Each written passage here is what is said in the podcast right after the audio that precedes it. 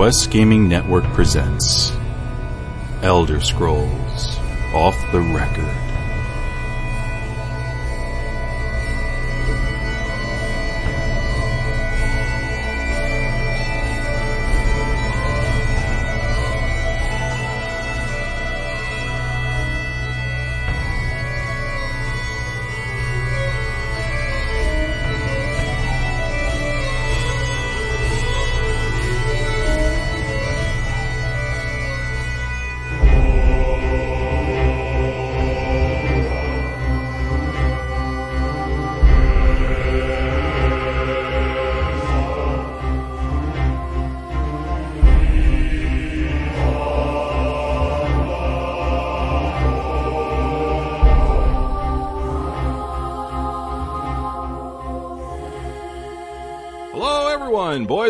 Girls, ladies and gentlemen. Welcome to another fine episode of Elder Scrolls Off the Record.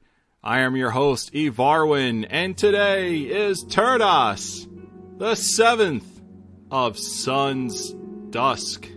Yes, yes, indeed. All right, guys, ladies and gentlemen, boys and girls, I am joined by the one and only Lewis, the Lore Master Olan.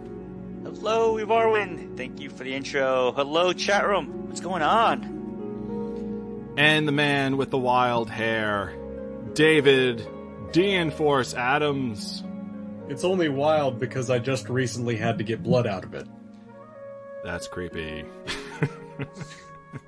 and Shanked Tank. Hello, chat room. Uh, this Google Hangouts thing is getting kind of cool. Um, I like it. kind yeah, I'm, I'm liking it. This is this is gonna be fun. We got a bunch of stuff for you guys to talk about today.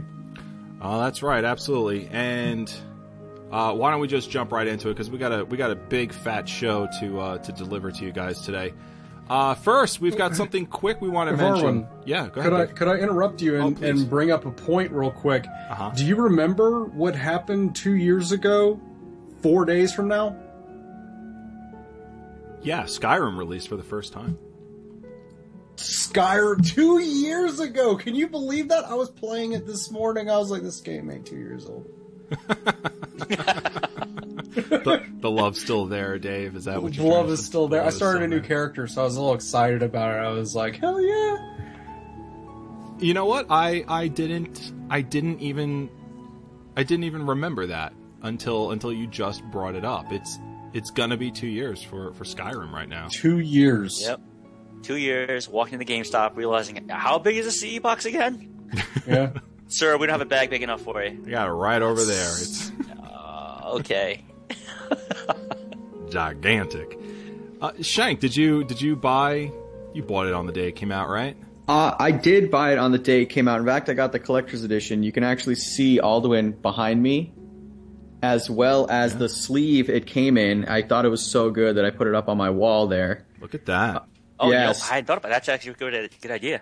Yeah, it looks. I mean, I got the the collector's edition at midnight, and I played for ooh about eight hours, and I had work the next day, so that was that was interesting, but it was totally worth it. It was awesome. Yeah. What uh, did you did you, you didn't get any sleep at all that night, did you? If you if you did that. no, um, I I thought I slept because you know if you click on if you click on a uh, a bed in the game, like you wake up feeling rested. That necessarily didn't transfer to Shank playing the game. Right, but as long as as long as uh, do do 1.0 uh, was was uh, feeling feeling rested, then then I guess all was Yeah. good. Yeah, all was good. I mean, I don't know. I had conference calls that day. I had no idea what was going on. Came home and I played Skyrim and I was all set. So it was, it was pretty solid. Oddly enough, I, I think I know exactly how you feel. I, I think that may have been uh, my day today as well. Yeah. Considering I, I think I have gotten about three hours of sleep today. uh, Dave, that was freaking brilliant, dude. I mean, Well, you know, I'm just remembering. Well, it, it wasn't the when it came out. I didn't get it. It was about six months afterwards that I purchased the game, and then about Right, two months after that, when I actually like was so engrossed in it, I couldn't put it down. That I actually got the money to purchase the game. Gotcha. Okay. Uh, so I think everyone had uh, legitimate, uh, le- legitimate memories of of this, except for Dave, who uh, remembers uh, be, being a bum. I, I was a bum. I stole my friend's copy. Flat out bumming it out. I did. I stole my friend's copy. yeah, because you were cheap and you didn't like um you didn't like Oblivion, so you're like, oh, this game's gonna be just like Oblivion. I don't like Oblivion, so I'm not buying the game. I'm gonna steal my friend's copy. And that doesn't sound like you, but whatever. Yeah, hell, it does. Oh wait, yeah, no, it doesn't sound like me at all. All right. Well, we had that that to mention, and we have something else quick to mention. Uh, we would gra- uh, congratulations to the folks at ZOS and Bethesda for their award granted by GameRanks to ESO as one of the best games of 2014. the award collects the most anticipated quality driven games set to come out next year. We believe each one on that list, including ESO, is in fact deserving of this of this award. Yeah. I mean, I was just about to say, like, that is, if you look at the caliber of games coming out next year, man, it is stacked to say the least. Yeah. So I guess anticipation's high for this one, fact. man. Lot lot uh, a lot going on there with with uh, with all that. Oh, yeah. I'm not too sure if I agree with how they worded this though. They they said the best games of 2014. It's not even 2014 yet. That's like uh, Call of Duty every year has a Game of the Year edition. Yeah, because cause somebody out there somewhere on the internet said new game is the best in the year.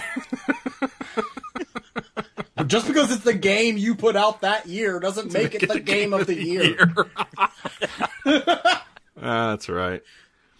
Um, we we have we had to cancel last week, and uh, we are we are here today. Um, so let's we got a big fat show, and, and I just want to jump into it. And I think the first thing that that we're going to take care of uh, today is going to be a peek at the werewolf. Uh, now we'll get into that later. That's that's kind of boring because that's that's that was my analysis over it. So we'll do that later. Um, the the variety pack ten, I guess. Why don't we uh, why don't we do this? So I guess what I'll do is uh, we'll switch between hosts. Does uh, and as long as you guys got the link up, I'll I'll read the question and uh, I'll ask someone to just read the answer. That cool, guys? Sure. Since uh, for me. since things are a bit different this episode. All right, uh, first one up is uh, comes from Jane Fiora, who says, "I watched the creation video and noticed that the Khajiit and the Argonians have special scales and fur options. Do other races have something just for them too? Example: Breton hairstyles or Nord-only tattoos." Uh, Dave, please uh, jump on the first one. Because the Khajiit Argonians are physically unique, human hair just wouldn't work on the Argonian's head, for example. We had to create an entirely new set of hairstyles, body markings, and adornments for them. The other races do share some of the hairstyles and adornments, but each race will have its own subset of unique hairstyles, adornments, and body markings. Dark elves, for instance, are the only race that has house sigil tattoos. Huh, that's pretty cool, I guess. Little extra customization there. Just a quick note. Um, it says because the Khajiit and Argonians aren't are physically unique, human hair wouldn't work on the Argonian head, for example. Yeah, that's because Argonians are less than human. Oh wow, Yeah. wow! Shank with the the long-winded jab there for Argonians. Yeah, I was going to say not even ten minutes in the episode, and already Argonian hate just comes out. just throwing it out there, just throwing it. Send all Argonian hate mail to Avarwin at No, don't do that. Don't do that. Send it to Shank the Tank. Uh, guys, if you got something to say about this, just just throw it in there. Don't don't wait for me to call on you. Um, Yeah, I don't see why they put extra time into the Khajiit and Argonians when no one's going to play them. Oh, Wow! Wow! Wow! wow! You know, Second arrow just flew out. Kyle Um, from Shoddycast has said that he's he's definitely doing uh, a a Khajiit. He's going to play a Khajiit. So that's that's one guy. I'll have one on there named Brago for sure. I do like the extra work they put into the Dark Elf house sigils because that's what's up. Yeah, I'm just glad they're actually taking the time to actually give each race its own unique flavor. Like they're, they're supposed to. You know, why would a you know why would a wood elf wear like human style type hair hairstyles? You know, you know it's just not their I guess a culture. Yeah, but conversely, every preteen whatever of every race, female preteen is going to have a tramp stamp of a butterfly. Oh my on her God. upper shoulder. She's going to have a lock with a key that's in the shape of a heart, and then she's going to have a flock of doves flying away from it. Which is okay because on her arm is going to have like something written in Japanese that she has absolutely no idea what it actually says. No, it won't be Japanese. It'll be Dragon script. See, it's like it means it means truth. No, it, it means fart. Good job. It means though. fart. you know, I actually got. I have a friend uh, who who um, had tattooed on his his tricep uh, the the Chinese symbols for. Uh, I think it was like broccoli and chicken or chicken and broccoli. It was chicken and broccoli. so he, he literally walks into Chinese food places and just shows them like his tattoo, and they're like, "Oh, okay, I get it, I get it," you know. All right, guys, let's go to the next one. Uh, next question is how on that tasteful note. How many hairstyles does the character creator have for each race? What hair and eye colors are currently available? And this comes from Jeff Glover. Lou, please read the answer. Sure. Um, how far did you go? Here we go. Yeah, it's the second one. Okay, sorry, I'm skimming all over the place. And the answer is. Wait a minute. Okay. We'll There get there, Lou. We'll get there. yeah. I think you skipped There are currently 24 hairstyle choices per gender in the character creation system. Some of these choices are shared between races, but each race has some unique hairstyle options. Hair color and eye color are also specific to each race and align with established lore. For example, Wood Elves have an option for black eyes that is not available to any other race. Okay. You know what I you know what I like about this is they they specifically say there's 24 hairstyle choices per gender. Per gender in the character creation system. I mean, how how awesome is it when you're you're making your character, right? And and you're like, "Ah, I'm not sure which one of these, you know, hairstyles I, I want to choose, but you're happy to know that you know, there's so many out there to to choose from. I mean, uh, Dave's giving me googly eyes over here, so let's go ahead and call on him. what What do you think, Dave? Twenty four hairstyles is that too much? Is that too little? You think it's about even? Okay, I've said this before. I'll say it again. Is that for people like us, you know, the the people who really love Elder Scrolls already, Right. it's going to be great. But you're going to catch those people who just want to get in the damn game, and they're going to see all these different options and go, "Oh, screw it, randomize, go." Yeah. Yeah, and uh, Andrew Andrew Clayton from um, Tamriel Foundry had said the same thing on on uh, ESO Alliance last month. Literally the same thing that you know he cares more about his name, saving his name in game than he does actually about his appearance. So he kind of just you know randomizes it and says, okay, as long as I'm you know Atropos, then then I'm good. Go ahead, uh, Lou. I feel like you got something to say.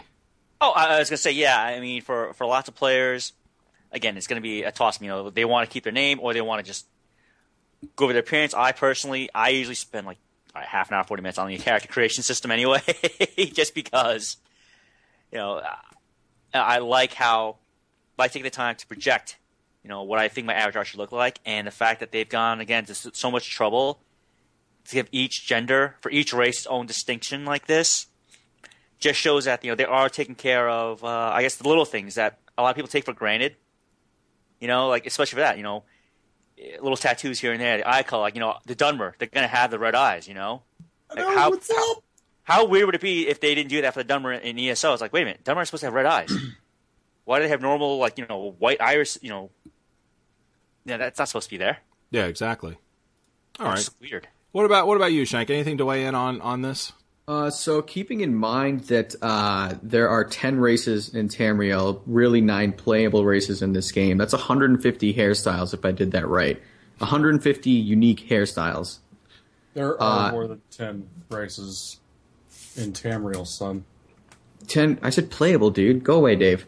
Um, so I that's I mean that's I- I have to say that's pretty impressive. I I really like this because Varwin, what have what have I been saying ever since this game was announced and you guys tolerated me and put gave me a mic? I said, uh, "Got to be Elder Scrolls. Yeah. Got to be Elder Scrolls." Right? Right, right, of course. And what is this saying? 150 hairstyles, unique hairstyles. That's choice. That is this is this to me. I love what I'm seeing because this is very. This is a very core Well, Elder Scrolls. They uh, they do say that some of these choices are shared between races, so it's it's not you're not looking at. Well, I mean, of course, you're going to have some common styles sure. that Right. you need to have that, or else it doesn't feel like the same fluid world. Absolutely no, but but like I guess my greater point is that there's they're, they're putting their time into detail, like little little detail, which I really appreciate that. As someone like Lou, I mean, I, I spend a long time in character creation. It's a very thorough, intimate process for me, and Oh, seeing sure. something like this, being the Elder Scrolls purist, I love seeing this. This this this really does make me happy. Yeah, even um, they said, for example, uh, wood elves have the option for uh, for black eyes. Yep. That's not available to any other race, so that's that's definitely cool. Yeah. All right, uh, this one comes from Therese Strom, who says, "As the constantly changing persona as I am, I tend to always want to change hairstyles on my characters in game after a little while to make it a, to make it match a certain armor or the likes." So, my question is, will it be possible to change your hairstyle or other appearances like tattoos in game after you have created your character? Go ahead, Shank. Uh, the answer from Zos for the initial release of the game, you'll only be able to select hairstyle and adornment choices in the character creation screen at the beginning of the game. We hope to provide enough options to allow you to create a unique avatar. But we feel the same as you. Over time, players want to change their appearance as they develop their characters. So we do have plans to release additional hairstyles, tattoos, adornments, etc. in post-launch content updates. And this is something I it, it I mean this this kind of ties back to what we've been discussing, but this is very I like this answer because they're saying, look, we've we've given you a an array of choices in the very beginning, but we we understand a large player a portion of our player base and like a chunk of our uh, player base do like tinkering with this stuff, and guess what? We will give you that option because we know you like that. Because I mean, what do they say? We feel the same as you that's that's pretty telling uh, to someone like me. And remember, like this this happened with Skyrim when you lo- when you played Skyrim for the first time, you had your character creation, you could do whatever you want. Um, and they found out that hey, people kind of want to you know change it later. So what did they do? I think it was in Dawnguard they introduced the the woman and the uh, the ragged flagon who could change your appearance. Right. Um, and that's what happened. So I mean, Well- I, I like this. This is a good answer. Um, I, I actually don't. I, I don't prefer this. What? I, yeah. No, well, here's here's the reason why. Okay, I would like for there to be a um, already at game launch. I would like for there to be you know the quote unquote you know barber shop where I can choose my my appearance in game and then at launch whenever I want you know go into that barber shop and and sort of mess around a bit and maybe and maybe change it back. Um, I, I I sort of feel like at this point, uh, the barbershop idea has been in MMOs for, for quite a while.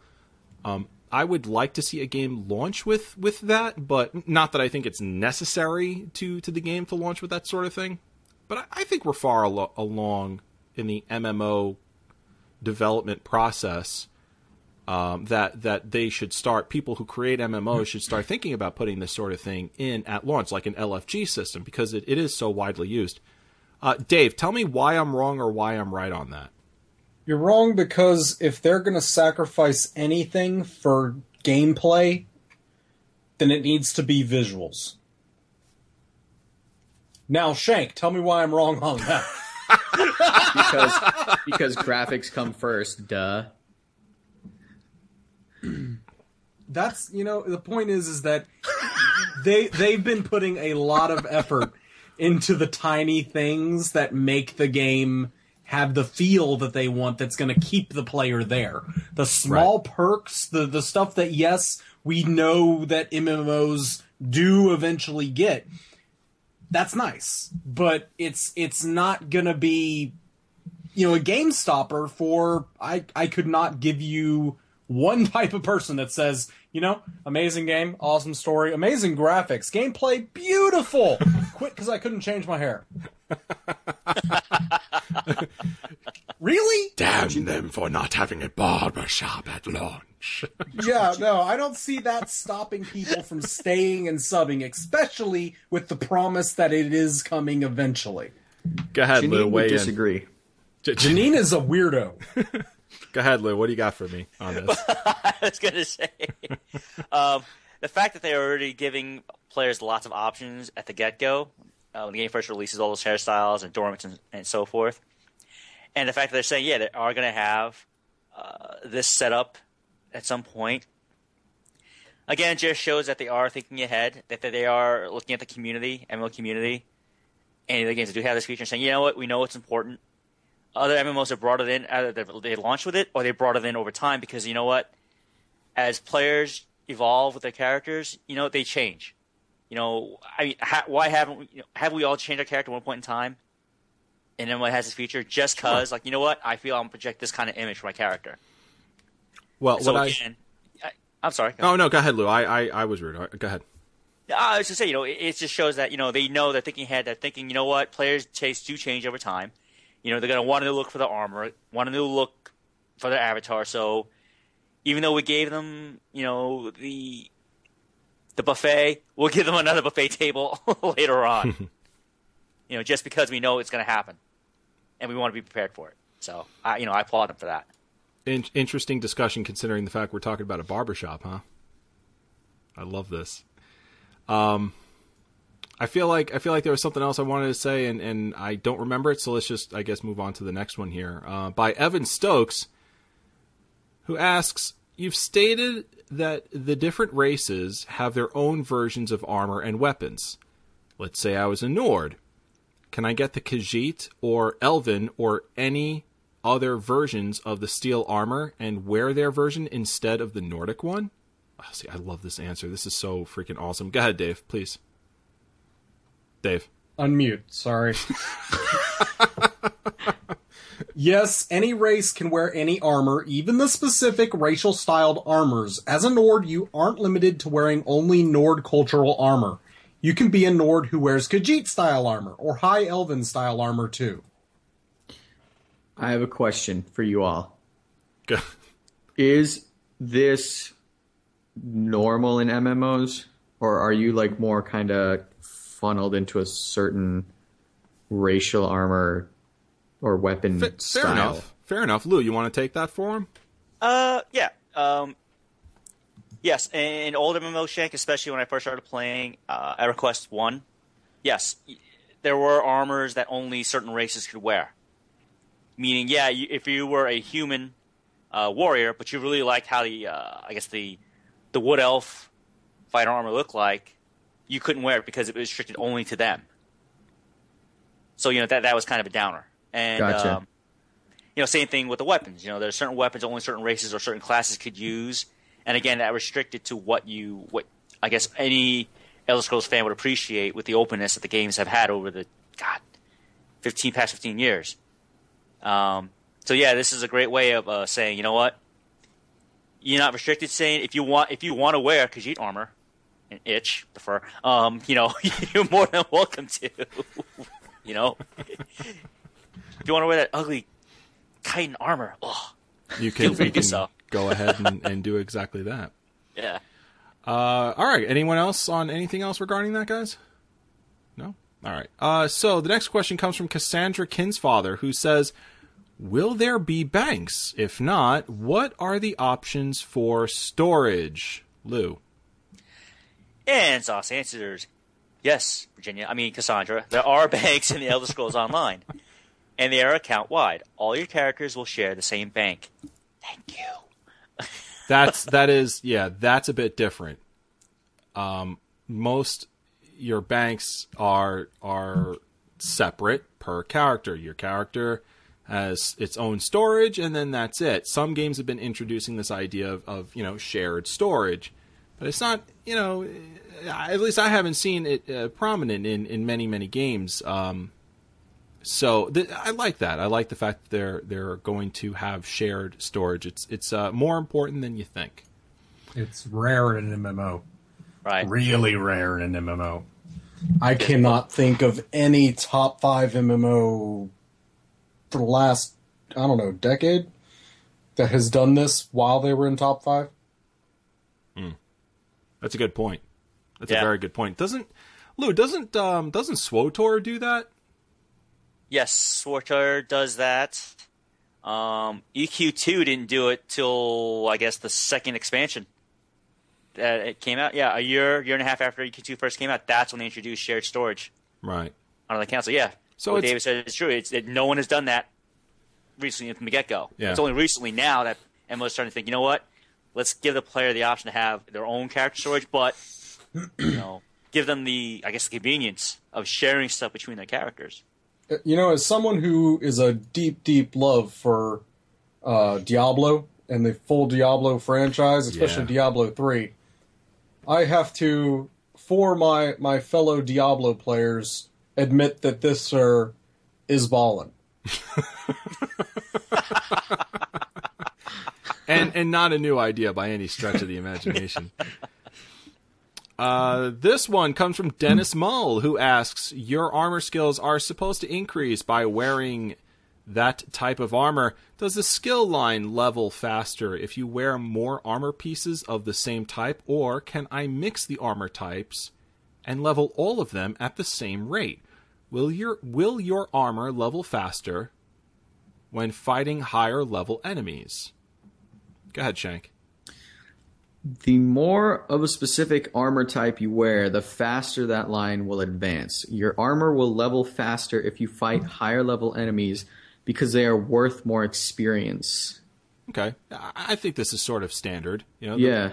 The more of the specific armor type you wear, the faster that line will advance. So, the more times you get beat in the face while wearing heavy armor, the more experience you'll gain in wearing heavy, heavy armor because you're wearing more of that piece. Makes sense to me. You know, in the second part here, your armor will level faster if you fight higher level enemies because they're worth more experience. I mean, that's just straight across the board. You know, if you play MMOs or any RPGs rather with an experience system, um, you I think I think you would expect that. Yeah. Yeah, because I know in other MMOs I played, um, with that kind of system in place, players have actually not cheated but exploited the system to where they fought lower level enemies on purpose. Like they would, they would actually go into lower level zones. What? Yes. just- No, they that just has stand never there. happened. That has And get- never happened. Final Fantasy Eleven. That has and get never beat happened. up on purpose, knowing they couldn't die, but you know what? They could still level those skill because they were getting hit. Yeah, I remember. Uh, I remember standing in Final Fantasy XI, standing uh, or on my way off to the residential district to, to you know get that brand new piece of furniture that I I bought that was going to you know uh, grow crystals uh, that I needed in my house. And as I'm on my way to the residential district, I see that one little Tarutaru White Mage just constantly casting Curaga on himself to level it up. Yep. or uh, leveling down with your friends and staying in the starting zone just to level all of your characters up. Yeah, good times. All right, guys. Next question is, uh, and we've got this is one out of three more that we have left. So, so hang on tight, fellas. If if uh, if you're if you're losing us, stay stay stay with us. We got three more. Uh, all weapons can be used to block. What is the advantage the advantage of using a shield? Do I have to be in combat mode? For, do I have to be in combat mode for my shield to be blocking? Oh god! Dave, this is this one. Oh god! Please don't make me answer this one. Uh, Dave. They answer it exactly how I would too. Shields have a larger amount of armor and have more mitigation when blocking than weapons do. They also are used in one hand and shield skill lines for usefulness. for abilities in that skill line to function, you need to have a shield equipped. Do you think it's? Do you think they left the person's name out intentionally on Dude, this. they left the person's name out because they know he'd be getting death threats. Why should I use a shield instead of a sword? Um, really? So, uh, I guess just to recap, uh, shields have larger amounts of armor and have more mitigation when blocking than weapons do. They're also used in one hand and uh, shield skill line. For abilities in that skill line to function, you need to have a shield equipped. Yes, unless it's a lightsaber, then no, it can't be a shield as well. Sorry. Oh man, ESO lightsabers, yes please. Uh, you know, I had No. them on once. It's pretty cool. I'm, I'm joking. Come on, Shank, not e- no ESO lightsabers. No, No. Just they made it fit into the lore. Break your immersion. no. I'm just afraid that the the bloom would be too much. Well, you know, Shank, had you watched your own uh, tutorial, you could tone that down to your I could. yes. oh wow, Lou with the zing, tech zing. That's a that's a that's a hardcore straight up nerd fight right there. Is what that is. Actually, no, he didn't cover that. He actually should go over that next two couple episodes of that ENB workshop stuff. yes. He touched upon it, but he actually didn't go into detail about it. Uh, this one from Amanda Lorne. How will we be able to join the real guilds in game? Will I have to find their leader and fulfill some requirements to join them? Or do recruiters roam the lands? Lou. ZOS answers, we assume you mean the Fighters and Mages Guild. You'll visit their representatives in cities, and they will ask you if you wish to join. Simple as that. Yeah, it's that's pretty freaking simple.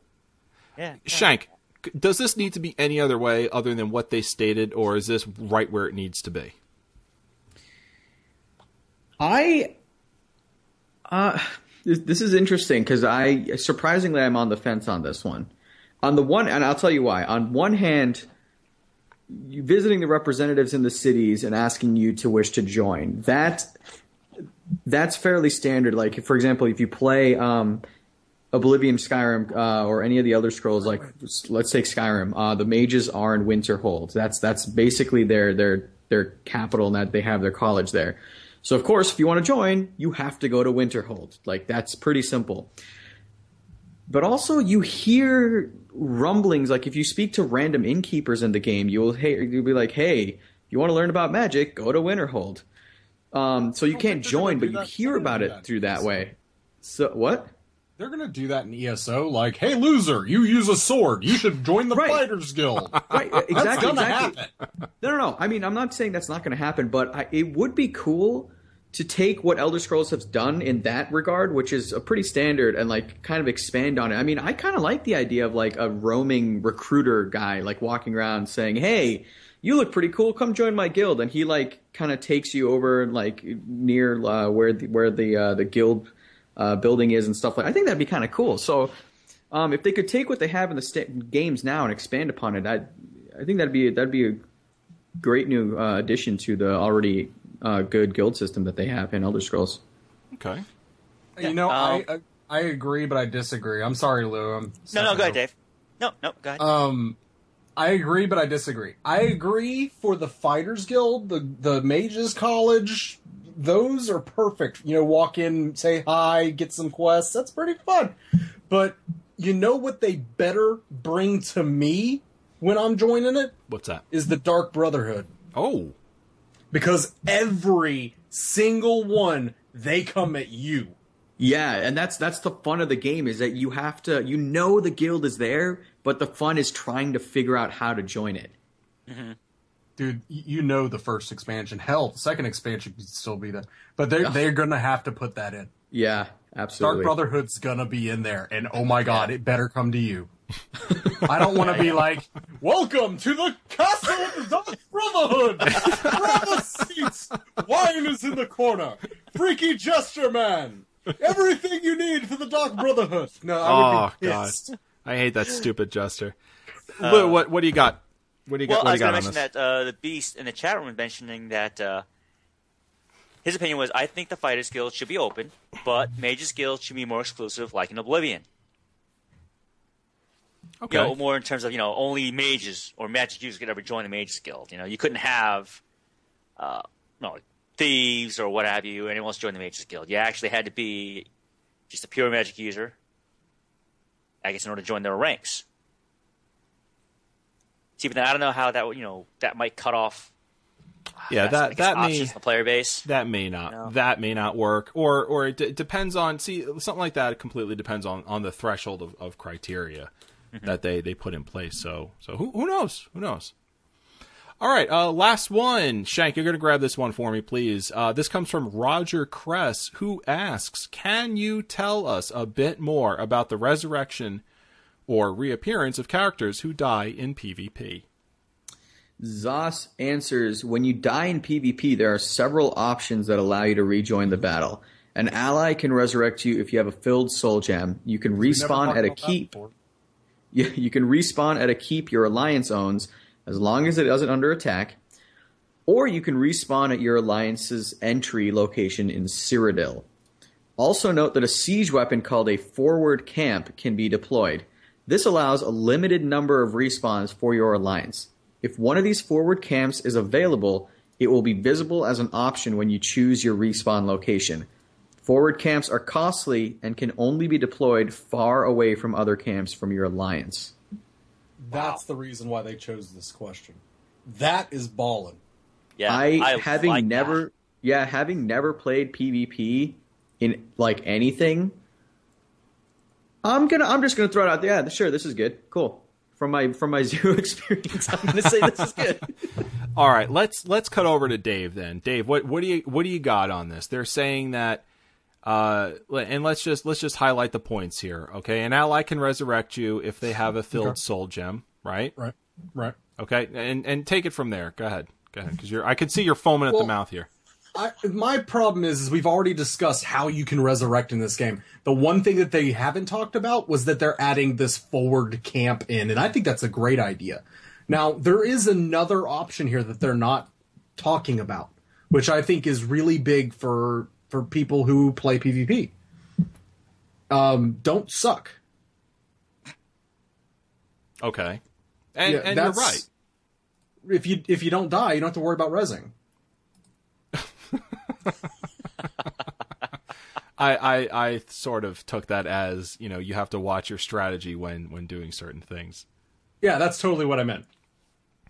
Um, when they say when they say also note, okay, also note that a siege weapon called a forward camp can be deployed. This allows a limited number of respawns for your alliance. Um, you you acquire these forward camps by doing well in PvP, as well as any other kind of like siege weaponry. So the better you do, the more I should say, the more involved you are in in PvP. These sorts of things you'll you'll end up acquiring for yourself, and uh, so because I know there's going to be a question out there like, well, you know, what's a forward camp, and that sounds broken to me and sounds OP, and I don't. It's not. It's uh It's earned. yes, it is. It is earned. It is not granted. The more to we you. talk about this, the more it sounds like Wintergrasp, and I love it. it- it's going to have a lot of great uh, viable tactical options. Like you know, if you're going to put one down for your guild or your alliance, to say, hey, you know what? Because this fight's very important to us.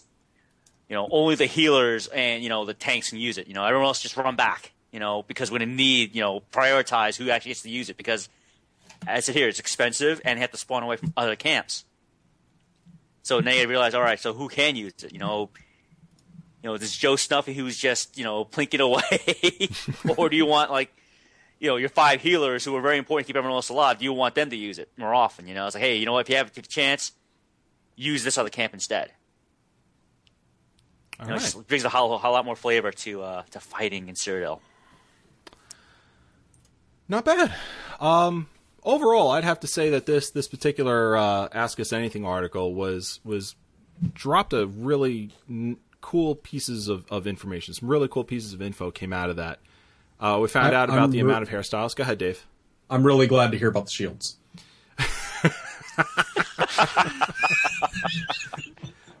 Precisely. Dave's having a coronary over there. Poor Dave. Why are you the shield? Not my shield? Oh my god, that's just that's just hurtful. so there there's a lot of cool pieces of information I, that we got out of that that I liked. Uh, I liked hearing about the forward camps. I like the uh, you know knowing that there's there's 24 uh, you know hairstyles in the game, and then you know the eye thing that was cool too for for certain races. Um, eh, guys, I mean, you know, real quick, Dave. I mean, is there anything that you can pick out that you you thought was really awesome to hear about? Dude, I, I'm gonna make people mad with those forward camps. So Lou, uh, Lou, no, go ahead, Dave. I'm kidding. No, for real. Like that's what I did with uh, what I loved about Wintergrasp was you do good up to the point that you can use a siege weapon, and then you just make people angry because it's all like, I got this big vehicle and fear my might. Go ahead, Lou. What what do you think? Anything that you took away from this? I, I do like the fact they gave us that little tidbit about the forward camps. I think that's a really amazing uh, new thing that they introduced to PvP in that zone. Mm-hmm. And uh, again, the, the reaffirmation with the character creation stuff. Again, giving people, you know, like myself, you you like spending time in your avatar. Go right ahead. Very nice. Go and ahead. Shank, was there anything you took away from this article that you thought was really interesting? Um, I'm just glad that they uh, they must have heard me complaining or something because they they especially like this the the top portion of this entire Ask Us Anything was very centric on that that core like intimate character creation Elder Scrolls feel. So I, I really appreciate that, and they they took the time to answer that, and we really got we got away that yeah we're giving you a bunch of details like go nuts with it. So I, I like sure. that. Sure, absolutely. Um, all right, guys. So, so Shank, what I what I need you to do is just go down to uh, to number three in the notes there, and I would like for you to present that. Um, however, before uh, Shank presents uh, what we have for you on our on our notes here, um, I want to talk to you a little bit about our sponsors today, which is Tweaked Audio, tweakedaudio.com. Uh, if you are looking for for uh, brand new headphones, guys, okay, these guys make unbelievable, unbelievably high quality high durability headphones. They're they're very comfortable. They fit right in your ear. I'm wearing a pair right now myself. Actually, um, these are. these are a wood wrapped version of their their earbuds and what happens is they got a lot of different styles of these earbuds at tweaked audio uh, these in particular they actually wrap wood around these and these are the tweaked naturals um, to give it like a sort of like acoustic feel to it. I mean, these guys really think a lot about their product. Um, they offer an extremely durable wire here. It's got this uh, little little one button uh, thing here for your cell phone. It's got a microphone on it. I mean, these they're they're fantastic. They sound great, very durable. I use these for podcasting. I actually use these for working out as well. When I when I go out for a jog, I plug these in, and I've had these for almost a year now, and they are the same as when I took them out of the box for the first time. Nice flat cord here. They very rarely ever tangle up. Uh, we've got a code for you if you're really interested. If you're looking for, like I said, brand new headphones, tweakedaudio.com is the place to be. Drop our code in. We'll save you a little dough if you drop our code in. That's going to be off the record. All one word, off the record. Drop our code in at tweakedaudio.com. You will get 30% off your entire order over there. They've got too, so many different versions of, of their, their headphones. I mean, they there's you can go nuts with it. To be honest, uh, it's awesome, awesome stuff. Uh, great customer service, by the way, too. So if anything goes wrong with these, call them up. Say, hey guys, you know Varwin on Elder Scrolls Off the Record uh, told me Tweaked Audio was the bomb and these things are crap. No, they'll be like, oh well, you know, sorry about that. If Varwin's the man, and uh, here's some brand new earphones. You know, so they they definitely help you out. Shipping is free worldwide. Doesn't matter where you live, as long as you're not on the moon or on Mars, your shipping is free, my friend. For Tweaked Audio, tweakedaudio.com. We love them. Okay, that's enough of me. Gotcha. so, uh, this next piece was actually written up by our uh, and broken by our very own Brian Armstrong. Uh, you can find this on ElderScrollsOffTheRecord.com, of course. And uh, this is the Skyrim slash Minecraft mashup, which is coming soon. Um, so um, if you guys like Minecraft, uh, I know there's a lot of people that love Minecraft out there. Um, and you happen to like Skyrim. Well, yay for you guys. Um, there's a Skyrim mashup is, is uh, coming soon to Minecraft, uh, the 360 version. So that's the Xbox 360. And uh, the Minecraft mashup was developed by 4J Studios and includes an exclusive Skyrim themed texture set, 40 character skins, themed menus, and a UI uh, user interface. craftable items, and more than 20 iconic selections from the original Skyrim soundtrack, which is an awesome soundtrack. That's crazy. Um, also included will be pre-created areas that should be familiar to Skyrim fans, including Whiterun, Riverwood, and Bleak Falls Barrow. Wow, what a Um, win! Of course, Bleak Falls Barrow. You guys have heard me say it a million times. I it is my personal favorite uh, barrow in the entire game. Probably because it was the first one, but it's I love that place. Um, and so we actually asked Pete uh, Pete Hines um, of uh, Bethesda for a little bit more clarification on this, and if it was a uh, new Minecraft mod, and he replied, "quote It's its own addition, like the Mass Effect one. Looks and feels like Skyrim, including some of the Skyrim soundtrack." End quote. So, um, if you guys are traveling to Minecon in Orlando this weekend, uh, you guys will be actually able to try out the mod um, for yourselves at the convention. So that's kind of cool. Um, you guys can get firsthand experience on it. Um, what is it going to feature? Well, they got a, a, a bunch of features lists. Uh, so again, you're going to have Skyrim themed texture set to apply to any existing or newly created Minecraft world. You'll get 40 Skyrim character skins to apply to your player's in-game avatar uh, do in my case. Uh, you'll get Skyrim themed menu, UI, and inventory included the integrated Skyrim logo, which is awesome. Skyrim music score featuring 26 original tracks, um, which is awesome. That's amazing. Yay. Yeah, I, lo- I love the music, man. It's Man. amazing.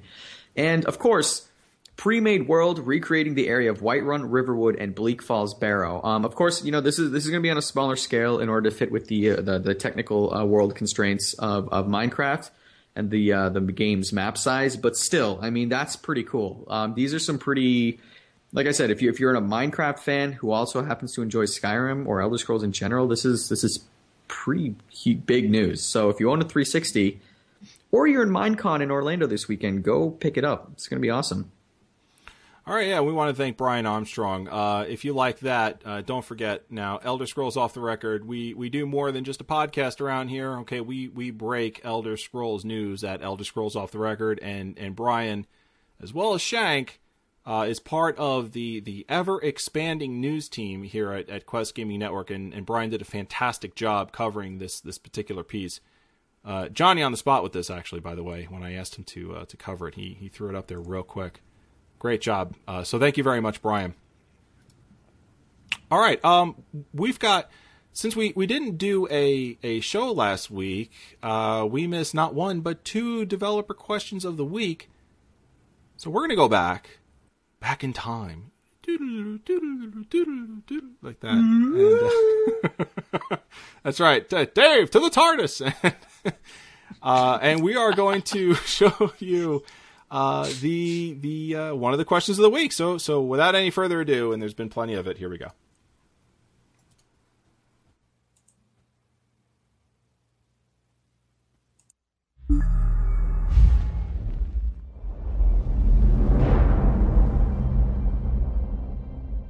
Hi, I'm Brianna Lindsay, and I'm an effects artist with Elder Scrolls Online. And here is your question of the week. Every culture in Tamriel has a different idea on what makes a delicious meal. If you were a chef in Tamriel, what dish would you be famous for?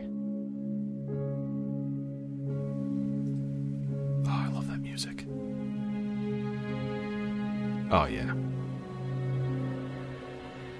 Oh man, that takes me back. I love that music. I love it. uh, so, if you were a chef in in Tamriel, what dish would you be known for? Dave. like you gotta. Okay, so this is Shank's gonna love this one. One of my favorite things down here is we have this art thing, this like festival that happens downtown. They have a uh, alligator tail on a stick, and it is great. Oh my god! Wow. And that you know just makes me think: just how much would one pay for Argonian tail on a stick? Shank, Shank appreciated that one.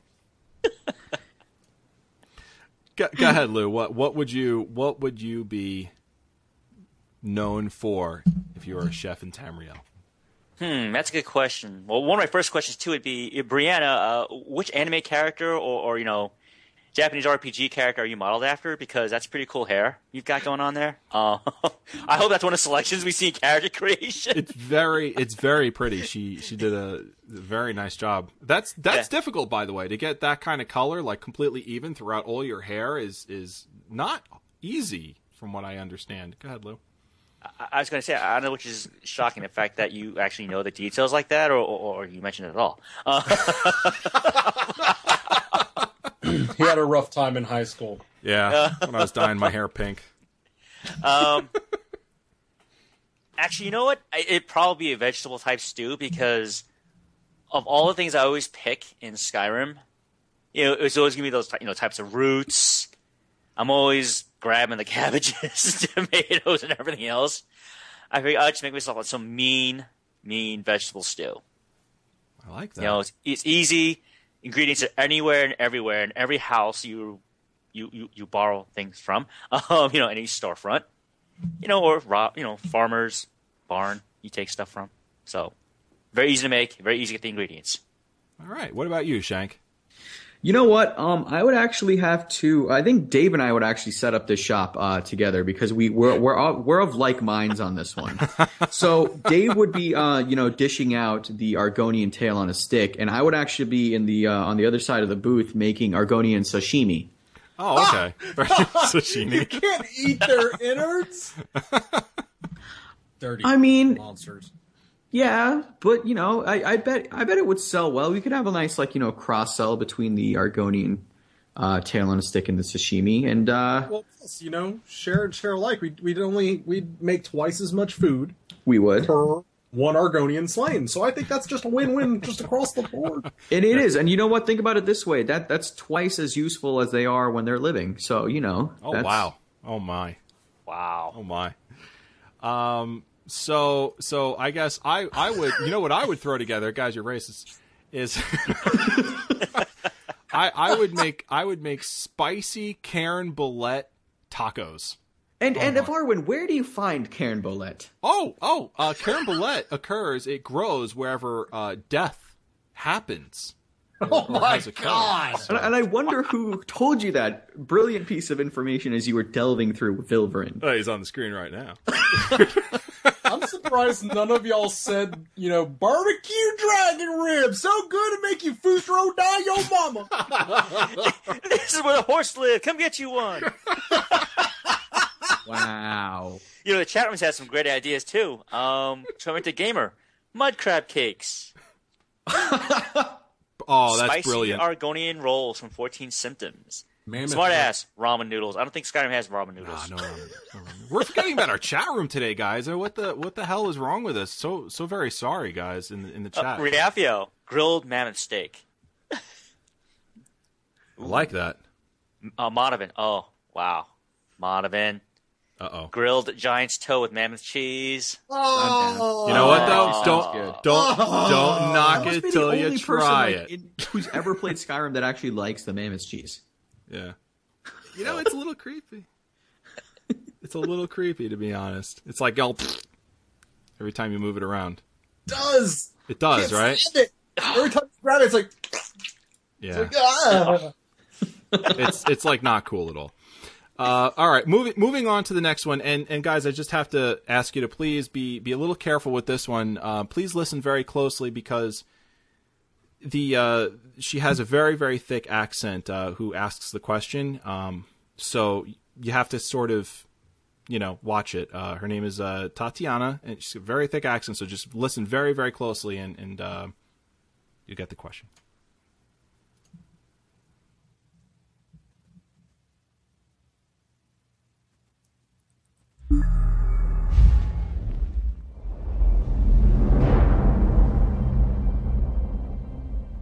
Hi, my name is Tatiana Malinko, and I am a principal figure artist with Elder Scrolls Online. Creating your character is a very personal first step into the Elder Scrolls.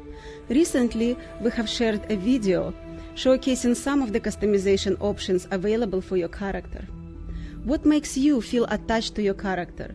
His or her appearance, name, backstory you created for your character, or something else?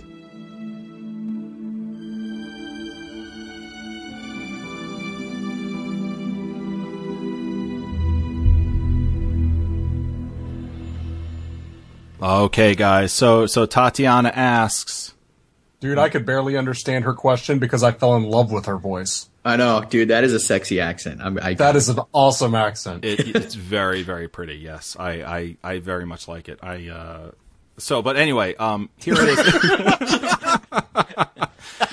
Uh, Before I embarrass myself further, uh, what what makes you attached to your character? Naming it, its appearance, or creating the backstory? Let's uh, let's start with uh, Shank on this one. I, I, so, I knew you were going to pick me first for this. Well, you're already up on the screen. Might as well get your smiling face in. You know? oh yeah, you know that that works. Um, that's you know what for me, it's it's really the the creation process because I I take my time with the creation, and for me, the most important piece really of that whole creation is really getting the eyes right because I'm I'm a sucker for pretty eyes. So like I spend a lot of time just trying to get the eyes like perfect. And from the character creation video we saw, there's a there's looks like a slew of options for the eyes. So that that makes me quite happy. I'm very happy about that. So you would you would probably say then appearance when you're when you're creating your character, you really get mostly into into the appearance versus Yeah. the backstory and the naming. Right, yeah, yeah, yeah. I mean, Sure. The, the name, do whatever. Backstory, eh. Appearance, yeah. I spend a lot of time on that. Uh, Lou, what what about what about you? Um, I'm with uh, the same mind as some people in the chat room, where it, it's everything. I actually take all that into account. Um, character name, the kind of backstory I, I want to create for this character, and have that match with the class I intend to pick for that character. Like if I'm going to create a, ranger type character, okay, I usually try to make that character a, an elf if it's available in that game, and give them an appropriate backstory. You know, and yeah, take the time to actually create them make them look, you know, that character look as good as possible. You know, enough to where Liz hates me again because she's going to anyway in ESO. Just just putting it out there again, Liz. Um, but yeah, it's it's it's the overall package. It's, it's going to be everything. I take all that into account when I create this character. You know, one's not important as the other. They're all equally important to me. Okay, all right. So so Lou is um kind of chickening out on that. Uh, Dave, You shut your no. name, appearance, or backstory. What is most important to you when you are creating a character? None of those, but I do have something. Okay, Uh, first off, all my characters look the same. I- I'm right there Oh. with you. Another thing is I don't deviate very far from the uh you know, where is it? This section, the the Dian Force area right here. Oh, That's I get right in your name there, I, where it says in quotes D and Force. Yeah, I don't really get far from that either. So as for backstory, eh, because they give you a backstory, you can't really make up what you where you came from in these games because they're gonna stick you in it and be like, "Hey, guess what? You were a prisoner because you suck." I was like, okay. so you got to deal with with what's going ahead. Now, the reason I bring this up is because I, I know it's odd to bring up another MMO in, in this, but what I what I really want from ESO is the feel of this. Is that when I first started raiding in WoW, my first real raid that I was brought into was Black Temple. And Black Temple, the final boss is Illidan. He has this this blindfold on Right. and forever I tried to to get that blindfold. That meant so much to me. To this day, my WoW character is wearing that damn blindfold. And th- honestly, that's what I want from ESO. Not where it's coming from, but where it's gonna end up. And I want something that physically can mark that. Be it, you know, kill this boss. You get to have a crazy tattoo that says, hey, I beat this insane boss. That would be awesome. You know, stuff like that that really lets me define my character as it grows is what I look forward to. So a trophy, basically. Well, thanks for demeaning everything I had to say, you jerk. Summing it all up right then. No, it's it's cool. I, I like you know. Shank, uh, what did what did Galderman say in the chat room that you wanted to bring up? Um, this is going back to our previous question of the week. He had an excellent suggestion. He said, "Shank and Dian, you should name your restaurant Namira's Argonian Treats." yeah, but if we do that, Argonians would be like, treats for us? And then we'd be like, not really. Not really. No, but th- that's how you lure them in, so we can, you know. Stun guns! Wow, you guys would be the Sweeney Todd of Skyrim. That's awesome. I I heard you had treats for Argonians here. All right, guys. Well, well. Uh, speaking about uh, monsters and and their ilk, um, there was a an article that dropped on October 30th that we haven't had the chance to to really cover this week. Uh, my as my cat is is climbing my chest trying to get my attention here. um, and uh, the the article that dropped was about was about werewolves, and I sort of wanted to, monsters. They're people just like us. uh, Shut up, Dave. They're not in a way at all like like like us.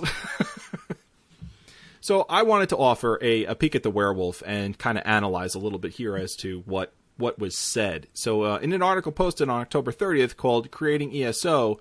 Werewolf, uh, ZOS gives us a tiny glimpse into what players can expect from becoming a werewolf. Here are some of the known facts left behind in one of their most enigmatic creatures to date. Werewolves are going to be closely related to the Daedric prince Hircine, who claims their souls and leads them on wild courses through his realm in Oblivion known as the Hunting Grounds. Lou, as the uh, the lore master, you got anything on that?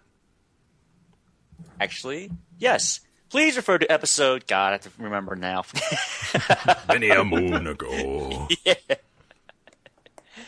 and it, it you know ties into you know what's going to drive them. The you know that hunt. You know, go out there, be bestial. Go out there and hone those senses. Feel free, and just feel free to just kill things. And then uh, another piece of information that I thought was was one of the more uh, exciting parts is players contract Sanus lupinus. Okay, uh, from a werewolf if left untreated. Are we gonna have to bleep that one? we might have to. I don't know. It's like, It's no, it's Latin. It's Lou, Latin. we can get away with it. players contract Sanus lupinus from a werewolf. Linus, that's better. Lupinus. For a minute there, Lou was blushing. yeah, for for a second, um, as I become scalding red on the live stream. Lou's what? You're gonna get people driving down the road crash into crap because they heard it wrong. Yeah. oh, let's uh let's all mature up a little bit.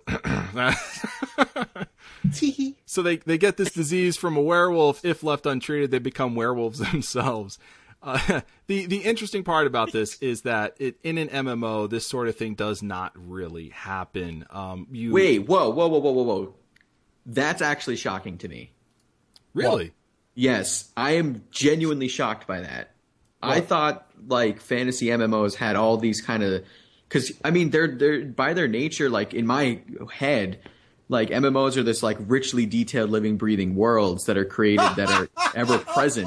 No, because like I mean the world is Oh no! it's it's a persistent world almost like you know what I mean. So like I always thought like okay well of course if they're going to put like this much detail like of course like there's going to be diseases that you can so like I thought this kind of stuff was just Oh no, very not at all. common. Not You not at what? all. I have seen it one time before. What what's that in? The Rakghoul Plague, Ah yes. Ah, yeah. SWTOR, Yes. Yes. Yes, where yes, you could yes. pass on diseases between players, and depending on how many people you pass it on to, you get some type of credit for that. Yeah, and then they blow up, or you blow up, and that's how you pass it on. That was that was so much fun. That whole that whole Yep. thing. That was great. Honestly, if that's how they do the the sanguine Lou whatever's, Lupinus. uh, thank you. Uh, if they do it that way, I'd be all down for that. That sounds beastly, dude. Yeah, that would be awesome to see. yeah, usually this kind of thing is it sort of uh, it sort of works this way. Um, hey, I want to be a werewolf. Okay, so we have a quest line for that. So then you go to you know an NPC, you start the quest, you you play for you know X amount of hours that the quest is, and then boom, you are you know uh, a werewolf or or whatever. Um, but this this is different. This is almost like like random.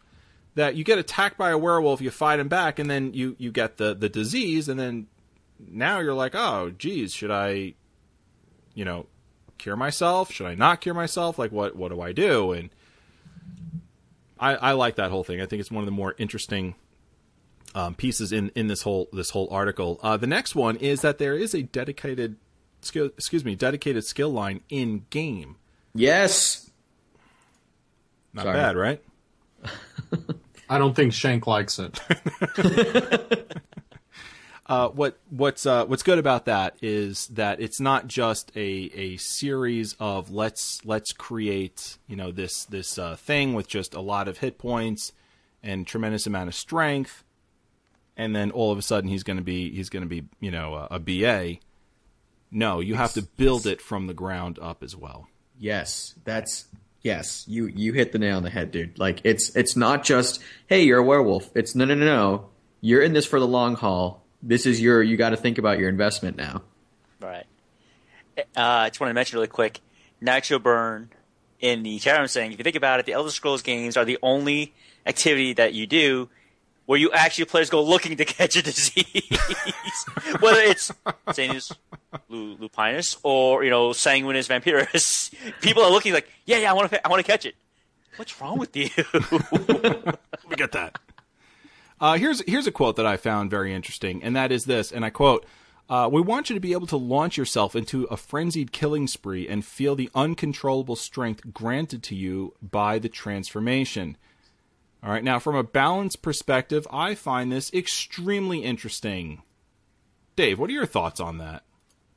Uh, every other Thursday, man. It's you know, I, I, the moon shines bright upon me and turns me into a beast that is gonna attack. Honestly, that's exactly how a werewolf should feel. Like when you turn into the werewolf, it's like, oh well, I guess sword and board isn't working, so guess what else I have?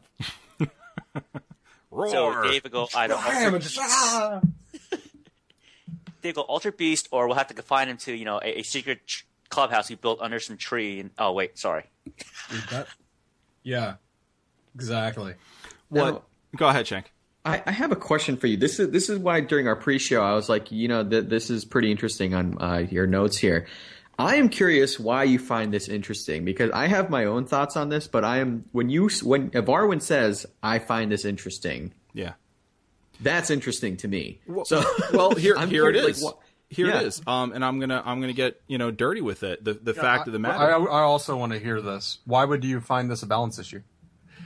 uh, because they're they're the way they come across in in how they're answering this says we want this to be unbelievably powerful. Just by saying we want you to be able to launch yourself into a frenzied killing spree and feel the uncontrollable strength granted to you by the transformation. What does that mean to me?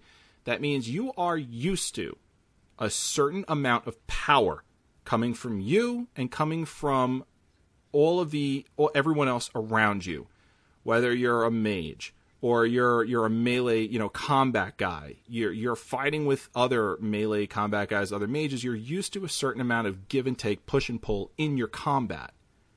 They're outright saying in this frenzied killing spree feel the uncontrollable strength granted to you by the transformation. So once you turn into a werewolf you're going from your normal status quo kind of dude in in Tamriel to this this uncontrollable uh frenzied beast who who's going to be able to just you know uh, rip heads off with with a with a single claw and and move on to the next going crazy and ballistic Right. from a balance perspective, I find this very interesting that they're they're all they're kind of uh, throwing out there that hey, guess what? This isn't going to be balanced. It is going to be tough, and we're giving it to players. It's not a boss. It's not a mini boss. It's you or your friend or the guy across the battlefield from you throwing themselves into this this overpowered state for X amount of time, and you're going to just have to deal with that. I I have a I, I actually have an argument to that. Okay. Some things that we've said on previous episodes. Um, one is that there's supposed to be a silver shot. I think we spoke about that. Mm-hmm. Yes. Yep. Yep. This could mean, you know, people who are prepared for it could put you down flat.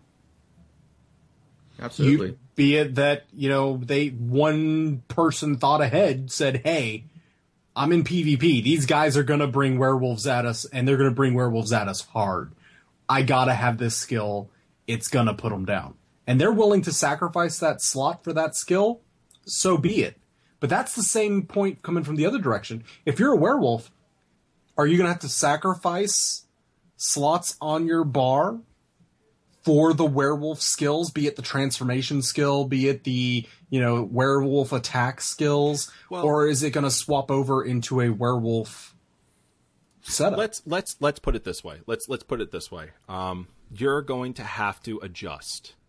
You you run into every battle with mm-hmm. your your standard tool set. Okay, this is what I got, and I'm bringing it. And someone else is saying this is what I got, and I'm bringing it. And you guys duke it out, and then all of a sudden, I'm a werewolf, and you're like, oh, what the s? And then boom, you're dead.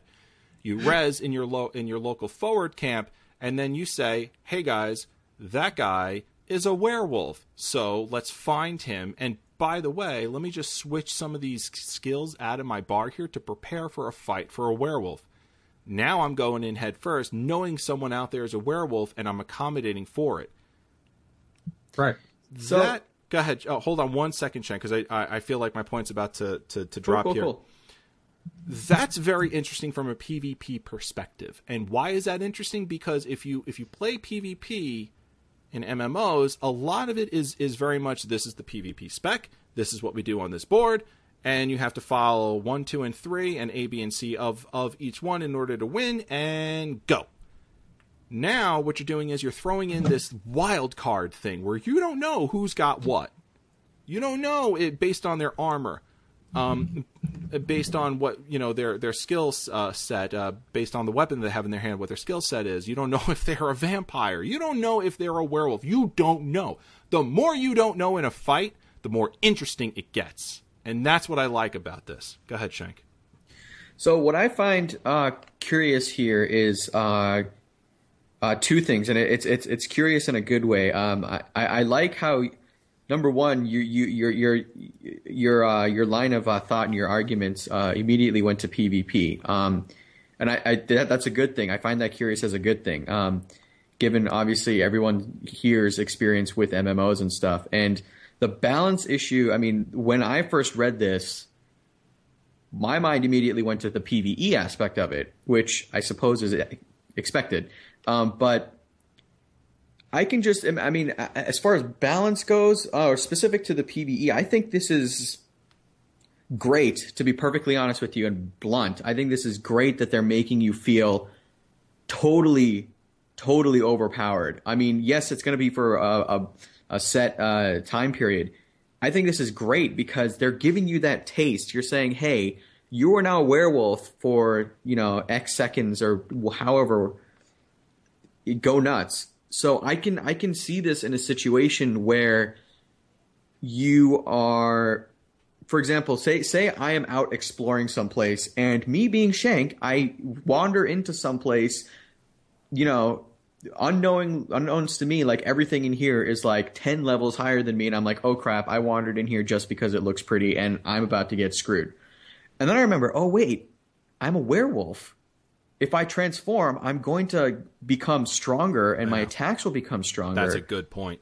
And i can continue to roam these lands without as much fear and of saying okay well dude that uh, you know that land drag is going to just kill me now because I'm a little, you know, uh, wood elf. No, no, no. I'm a I'm a werewolf. I can actually wander now without feeling that danger around me. I think I think that that's great because it gives people like me more options too. Granted, I probably won't play as a werewolf, but just knowing that that's there yeah. and that's their intention with it, I think it speaks. It's it's good. I really really like that. It it opens up it opens up the game uh, a little bit more the way I see it on on this point, I want to I want to go straight to Lou, and if you need me to uh, do it, I, I, will I will reiterate uh, what what we, I find interesting about this. But uh, if not, then go ahead.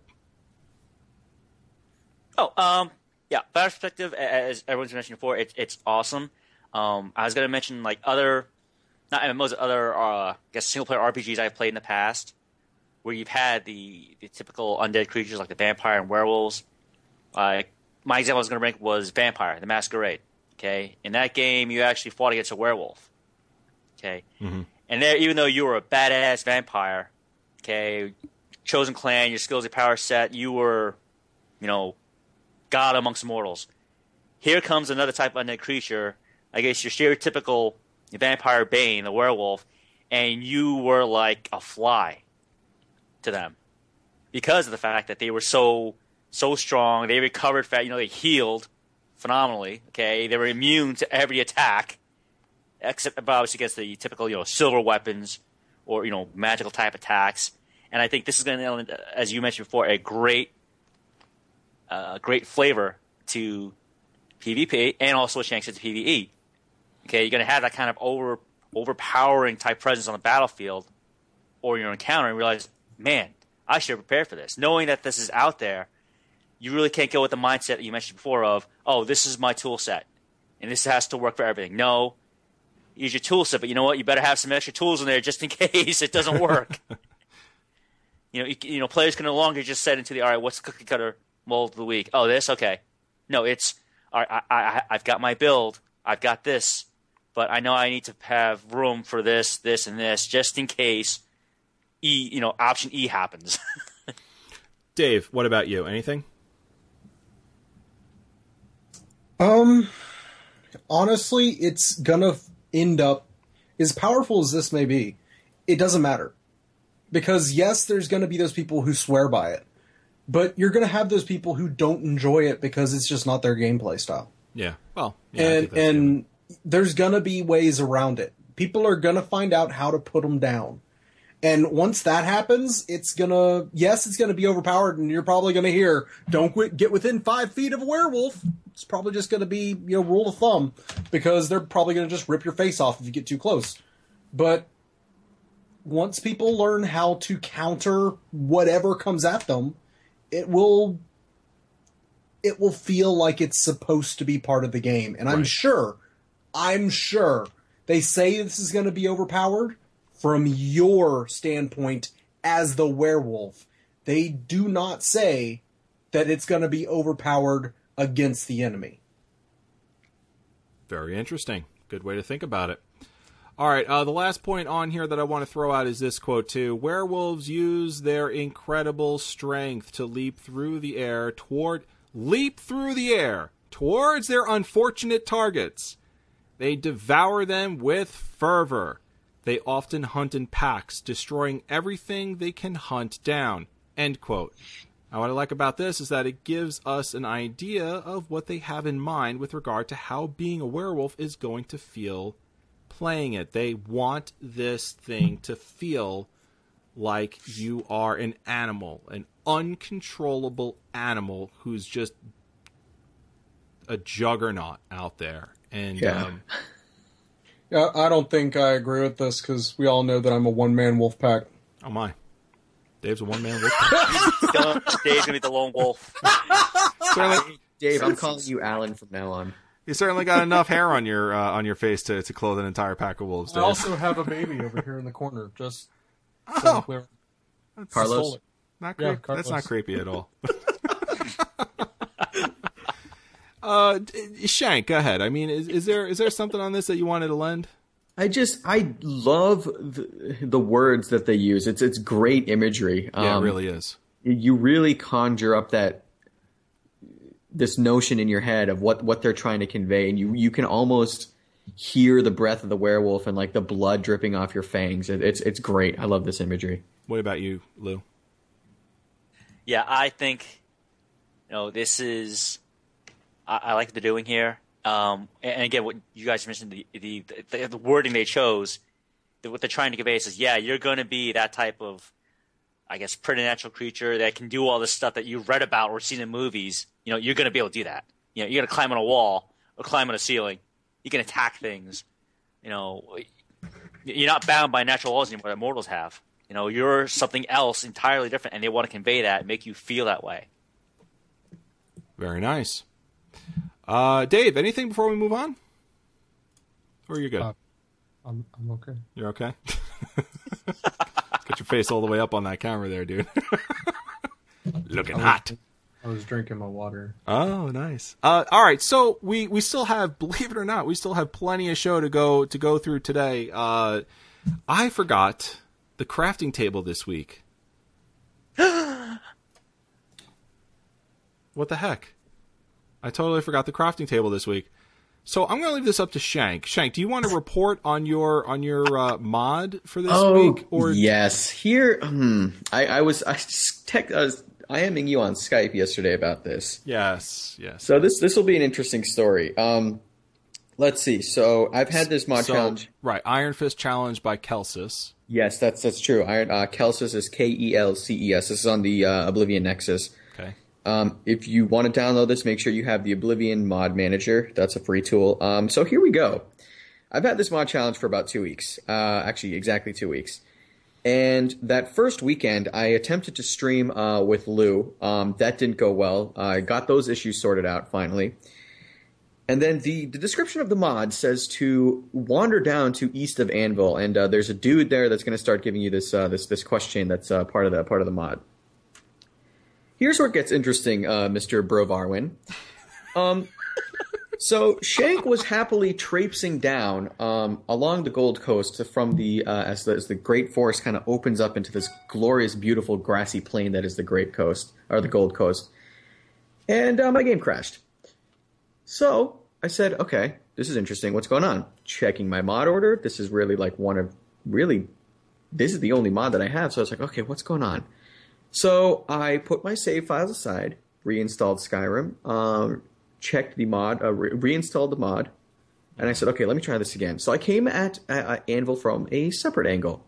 My game froze. So at this point, I was like, okay, what the balls is going on? so. if Harwich is burying his head in his hands. so Oh I God. uh I was like, okay, okay, let me try this one more time.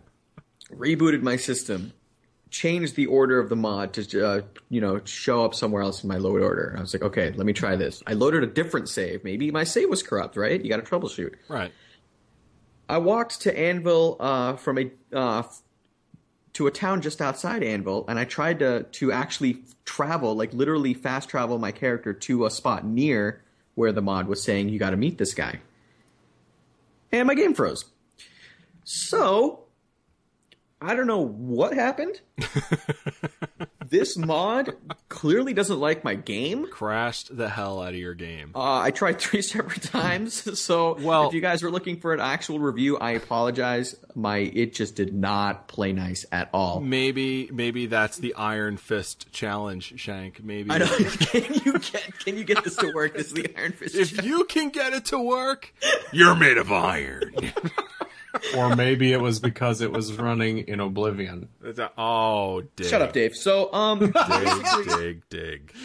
the this by no means means that the, this this doesn't mean that this is a bad mod. It's literally like I could not run You it. just couldn't play it. I literally couldn't play it. so, if you guys want to play it, this actually sounds like a, a pretty sweet. It, it it it sounds almost like a a a a, uh, uh, uh, a, a spin off of the arena in in in this Imperial City where it's just like combat kind of stuff. When and I like the arena, so if you guys want it and you like Oblivion, shut up, Dave.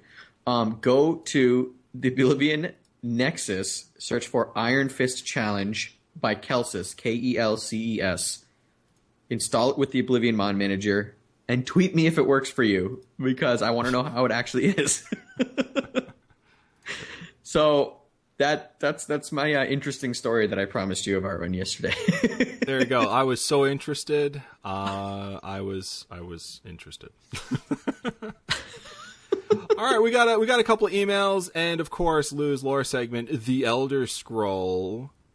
I'm very very interested in these, but I want to I want to jump into these emails first, and then uh, and then we'll we'll uh, start to end our show with The Elder Scrolls. So this first one uh, comes from boy KJ15, and. Uh, Dave, please, please regale us with what boy uh, KJ15 says. Mm, boy, KJ15 says, Lords of the Awesome and Nerdy! Oh yeah. Okay. Lords of the and Nerdy, I have been a die-hard ES5 Skyrim fan since Thanksgiving 2011, when I was introduced to it by my cousins and have pursued it ever since. And now that I know that ESO is going to be on Mac I can play it myself, though it will be my first MMO game. I've also been listening to your cool and hilarious podcast for a little bit and have some questions of my own. First of all, what will happen when you die in the game? Will you have to start over or will you just revert to your last save? Second, what is happening around you during a fight while you are charging up equipped items slash inventory? Or does the game force you to have to do it all before beginning any fights? And third, what are the difficulties, responsibilities, and dangers of being the Emperor? And what are the perks?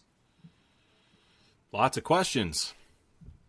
Lots and lots of questions. Uh, let's start with the first uh, the first one. He says, first of all, what will happen when you die in the game?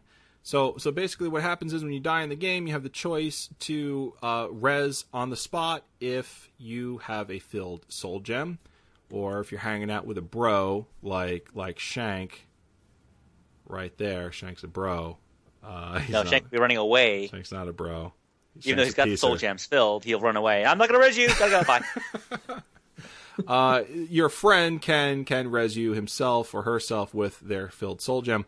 Uh, if none of the above apply, then there are certain areas in the game that you can res to. Hang, hang on, Varwin. Yes. I don't think this is being explained right, and I'm not going to be cocky about this one. I actually want to give the real answer. Go for it this is not a single player game. It right. is a persistent world. If you die, you die. The whole world's still spinning. It's like, you know, just because you're having lunch doesn't mean everybody else in the world has to have lunch. This is what happens to you currently at that time does not affect anyone else currently in the game directly. So just because you die, you get options. You get the chance to either revive, as Avarwin said, or have someone revive you. But that does not stop the game. You do not revert to any save because there is no saves. You're constantly saving. You, you it's not a single player game like that. It's a persistent world. So when you have to think about that, you have to think if you're playing around your inventory, the world's not stopping. If you're dead laying on the ground, the world's not stopping. Just because, you know, something happens, it does you're you have to be aware of what's going on around you. Right. A lot of people only deal with stuff that, you know, there's a reason why there's guards in town it's to stop enemies, monsters, whatever, whatever have you, from walking in the town and attacking you while you're playing with your inventory or, or at a shop, buying, selling, what have you, auction, auctioning, whatever. It, you know, this is, it's a persistent world.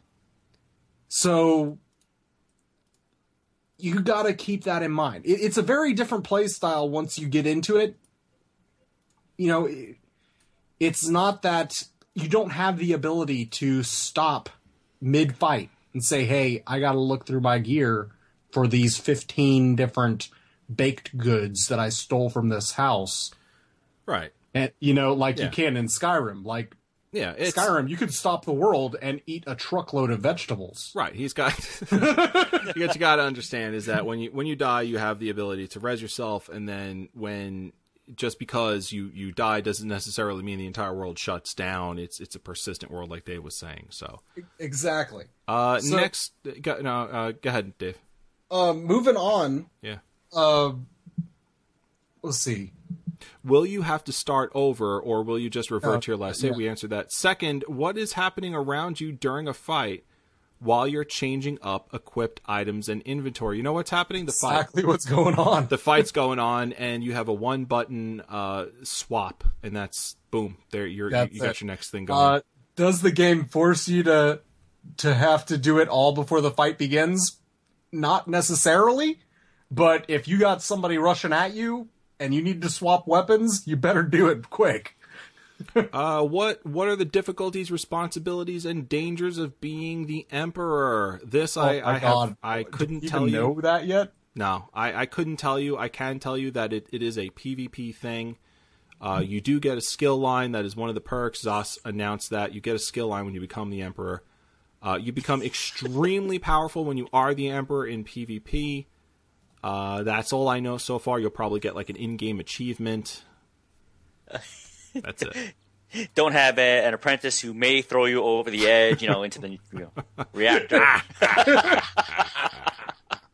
Uh, okay, we got two more emails, and then we want to we want to talk uh, very quickly about some some articles that that Shank and I had had thrown out this week on Elder Scrolls Off the Record. But first, from Robbie C. He says, Hey, I just had a question that you guys might be able to answer. What exactly does it mean when everyone is leveled up to 50 once they enter Cyrodiil? Will weapons and armor get better stats? Will higher level people have an edge in combat? Love the show you guys do. Some great work. Keep it up, Robbie C. So Rob, here's here's basically what happens. You're 50, right? You have uh, a, a lot higher hit points, a lot higher resources for your character altogether, you know, magicka, stamina, health, uh, than someone who is not 50. And your skill lines that you have have specced into are much more realized, fully fleshed out, uh, much more fleshed out than than say someone else who is far lower level than you. Now, what happens is when you can join PvP at, level 10, basically what it does is it levels you up. So if you're level 10 and you go into PvP, it will level you up to 50, but you will not have the varied array of choices regarding combat that someone who is level 50 will, because they've spent that time between 10 to 50 choosing skill points for their build, and you're only level 10, so you've only got a limited range of, of skills. That said, they're building the game, making sure that when you fight a level 50, uh, you you still have good choices in PvP in order to actually win against them. So, uh, let's see, Lou, please go to the next one from John M. Okay, next email from John M. He writes in Greetings, ESR TR crew. Hello, John. So you think that there will be a role for PvE-centric players or guilds in the world economy if the economic engine of the game, as explained so far, centers around PvP geared Cyrodiil content? Thanks, John M. What do you think, Lou? I think there's always a role for all types of guilds uh, in the game. You know, it all depends upon what you want to focus on and again, as we've mentioned before, you know, today and in the past episodes, that ZOS is doing their very best to make the game fun for everyone, um, especially for those types of uh, focus guilds. So yeah, there's going to be a place. There will be a way for you to make uh, money if you are going to focus on a PVE guild. I mean, God, I, I look to Shank. I think Shank can make a PVE or PvP focus guild make money. Whether or it'd be legal, different story. But yes, he can make money. no, no, no, no. It'd be legal, ethical. Eh. So you know, so he'll be bending the laws, folks. He won't be breaking them. He'll just be bending them, or skirting around them. Right. you are the dirtiest sort of person. All right. Um. So so thanks thanks uh, to you uh, to you guys out there who who have emailed us. Uh, who's who's watching the chat room? What's what's some of our uh, our our chatters saying today? Um. Uh. Like half of them are going crazy because of how sexy I am, but other than that, that's that's that's a lie. Um, yeah, okay, that's really so not true. I'm sure. I'm sure it's not. I actually, I, I, posed the question, uh, Varwin, uh, for how many people in the chat will ESO be the first MMO? And there's actually quite a decent number of people that are saying yes, it'll be my first MMO, but there's also a mix of people saying no, no. Like I've played, like for example, EverQuest, um, and I've played some other MMOs here, so it's we're it looks pretty balanced, which is kind of good. I, I like that. I, I like seeing that. I, I was I was honestly I was just curious, so I just figured I'd throw the question out there. Okay. Um, so so uh, let's let's get into this real quick because we are we're getting pretty long at this point, and uh, hopefully we're still entertaining. Um, we, we do we do hope so, but at the same time, we, we want to be informative as well, and, and we yep. do we do quite a bit. So so Shank and I uh, this week we uh, grabbed up our pens and, and began penning some some uh, thoughts about what ESO absolutely must do to succeed with. And I picked the MMO fans, and Shank picked Elder Scrolls purists. So, Shank, what I want to do is that we got quite a bit here on, on these dueling articles that, that cover both uh, both main perspectives regarding regarding Elder Scrolls Online and how people view it and how they, they view the game should be built. Uh, you can get these obviously on on Elder ElderScrollsOffTheRecord.com. Um, the article I wrote again is called uh, "What ESO Absolutely Must Do to Succeed with MMO Fans." And uh, in this particular one, I outlined seven things that I believe, my, me personally, I believe, and you can tell me I'm wrong, of course, um, with with some of these things. But the, the first thing I said was expand your business model. Um, and sort of in my, my snarky way, I wrote this to ZeniMax Online saying, you know, for the love of sweet baby Talos, include something other than a subscription. uh, you know, the, the, nuts and bolts of it is is that you know not a lot of people, um, a lot of people I should say, are saying they don't have fifteen dollars a month, and we've we've been vocal about that on the show, saying that you know, especially you know, Lou and I have been vocal saying we don't really accept that, but there are people out there that that do want other ways of, of getting into the game other than just a subscription. And I'm not saying free to play is the best way. I was completely wrong when I said free to play was the best way, and I wanted to admit that. But certainly, um, other options would would be good to uh, to get into to get into this game. Uh, number two, and I, I, expand on that as well in the article. So if you want to check it out, it's it's there. Uh, number two, talk about the end game. You know, when it comes to the end game in Elder Scrolls Online, we know a few things. You know, level cap is at is at 50. Uh, we learned about veteran points. There's at least 150 hours of play time uh, if you play very quickly. You know, for for the different factions. Uh, but I think a lot of people need to know that uh, they're MMO consumers really feel that the game is going to start at level 50 in ESO, and I'm not too sure if, if uh, you know their marketing is, is really saying this is what happens at 50 and, and what else. We need more information.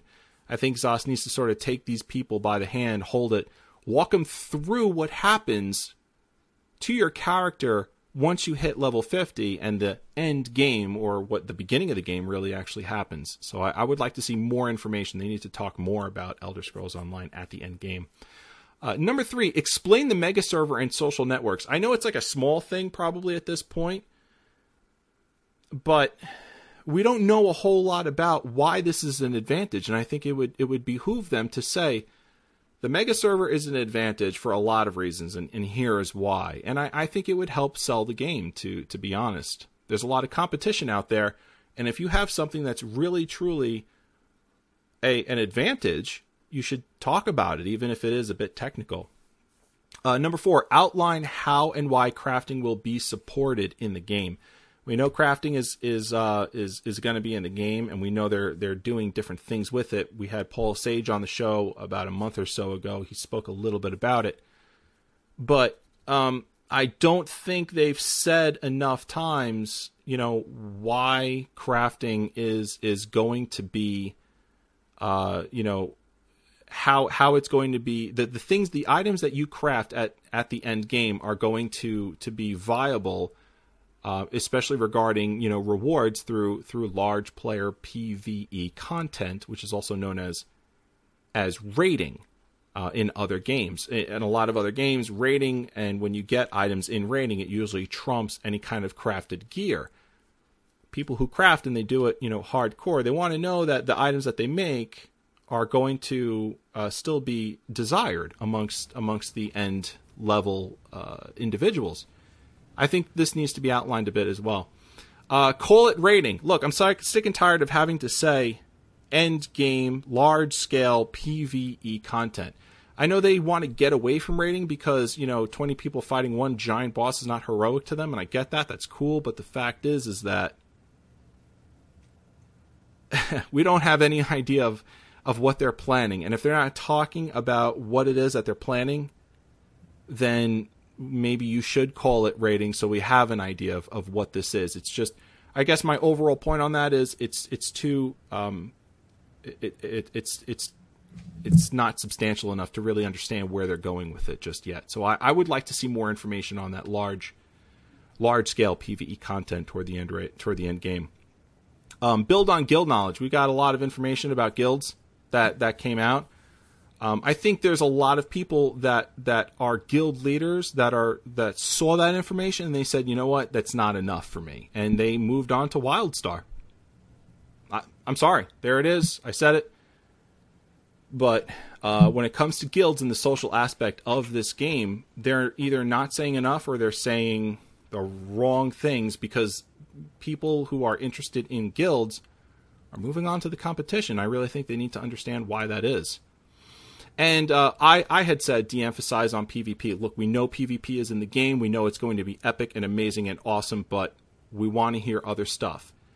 And I think all of the above that I mentioned would be fantastic ways, especially the the uh, large scale PVE content that happens at the at the end game is a great way to start this conversation of what can you do at the end of the game other than PvP? Because right now on the internet, most people say all there is to do at the end of Elder Scrolls Online is PvP and that's it. And you know what? That's not true. From all prove the marketing it. messages, from all the marketing messages they're coming out and saying. no offense, but prove it. As much as I, dude, I am so excited for this game, but what coverage have they given about in game that we know that's anything about? Other than that isn't PvP. That's why I'm saying they need to de-emphasize PvP I, I at this point. Stop talking about PvP quite so much as being part of the end game, and let's start talking about other stuff. This way, we know that there we we can lean our backs against the idea that there is actually other stuff to do at the end game other than PvP. Not that they need to stop the conversation, but I think they need to just move away from it a little bit and start giving us a bit more. Okay, so Shank, uh, go ahead. What what about your article? This was this is what I thought was really curious and interesting. Uh, both of Arwen and I said de-emphasize on PvP, but for different reasons. Um, I, I, think that's pretty interesting, of Arwen. I, I, by the way, I loved your article when I read it. You made some pretty good points that I honestly hadn't thought of because I don't play MMOs. so, oh, thank you very much. Um, yeah, no problem. Um, so I said as well as Arwen, de-emphasis on PvP, but I came at it from the approach that, um, look, yes, these, this is an MMO. Yes, there, there's social aspects are a part. It is ingrained into what an MMO is. Um, but I came at it from saying, but it has to remember this is Elder Scrolls. It should never, the game should never force PvP on the player. It should never force grouping on the player. So, like, at no point in the game should a player be forced or pressured into uh, by the game to, to think, oh man, like I, I should go into PvP because you know it's kind of pointing me to this way, or man, I, I really should you know group up with people because it's, it's kind of telling me to do so. So that choice should be up to the player. Um, it, there should be no like force, uh, any PvP sort of thing being forced upon the player. Um, the other things that I spoke about, uh, uh, just four other points. Uh, sounds like Elder Scrolls. This sounds trivial, uh, but if you pick up any Elder Scrolls uh, purist off of the street and you play them any track, any musical selection from any of these games, uh, all the way back to Arena, I guarantee you he would be able to say, ah, yeah, yeah, yeah, like, yeah, you, that's from this game, and you know where you usually hear this track is uh, like you know when you're walking around the dungeons or even like the dwarven ruins or something. So it, has got to have that same DNA with the sound kind of flowing through the the current iteration of Elder Scrolls games into Elder Scrolls Online, as well as uh, the the nature sounds like what a person in Skyrim, without even turning behind them to look, will immediately distinguish between a wolf and a fox. Um, that kind of that kind of uh, sound uh, consistency should be translated. Uh, that that's kind of a fairly obvious one. Lore, this is another obvious one. I don't really think I have too much to say on this except for it's got to be respectful of the lore and you know stuff we've heard from Lawrence Schick, the lore master on Ice, mm. up at uh, ZeniMax. Um, he's I mean Lou as well because he's he's a huge lore buff. Like at least to me, it sounds like they're they're right on track and they're doing a really really good job of being very respectful to the lore. Not much else to say. Endless exploration and sprawl. Um, this might sound like it's my own bias here, but even if you're just a person that quest hops, you cannot deny the pull of that the world has on you, saying like, "Look, like this is the world I've laid at your feet." Like I know you're probably just going to go fast travel to the quest, but like look, you can actually walk all the way to that mountain and summit it, turn around and see where you started from. So that that that sense of adventure must be there. Uh, there must be there must always be that pull from the game saying, look, you can see all this way, and you can walk all you can see. Um, that's one of the reasons I couldn't play Morrowind was because of the fog. Uh, so if if it's got that down, that's great. Um, finally, and this is the one thing that I will take the most flack from, and I am prepared to do it. Um, but I got to be honest. Um, one of the main staples of the single player games, because yes, they're single player games, is that uh, the game makes you feel like you are the hero. Um, how do you translate this to an MMO? It's a very difficult thing to convey. Um, and I'm not by no means am I saying that no, no, no, no, no. You, as in Shank, you Shank should be the only person that is able to defeat this enemy, and nobody else at the, no, at the expense of other players. No, I, I don't mean that at all. What I mean is that can the game make you feel unique?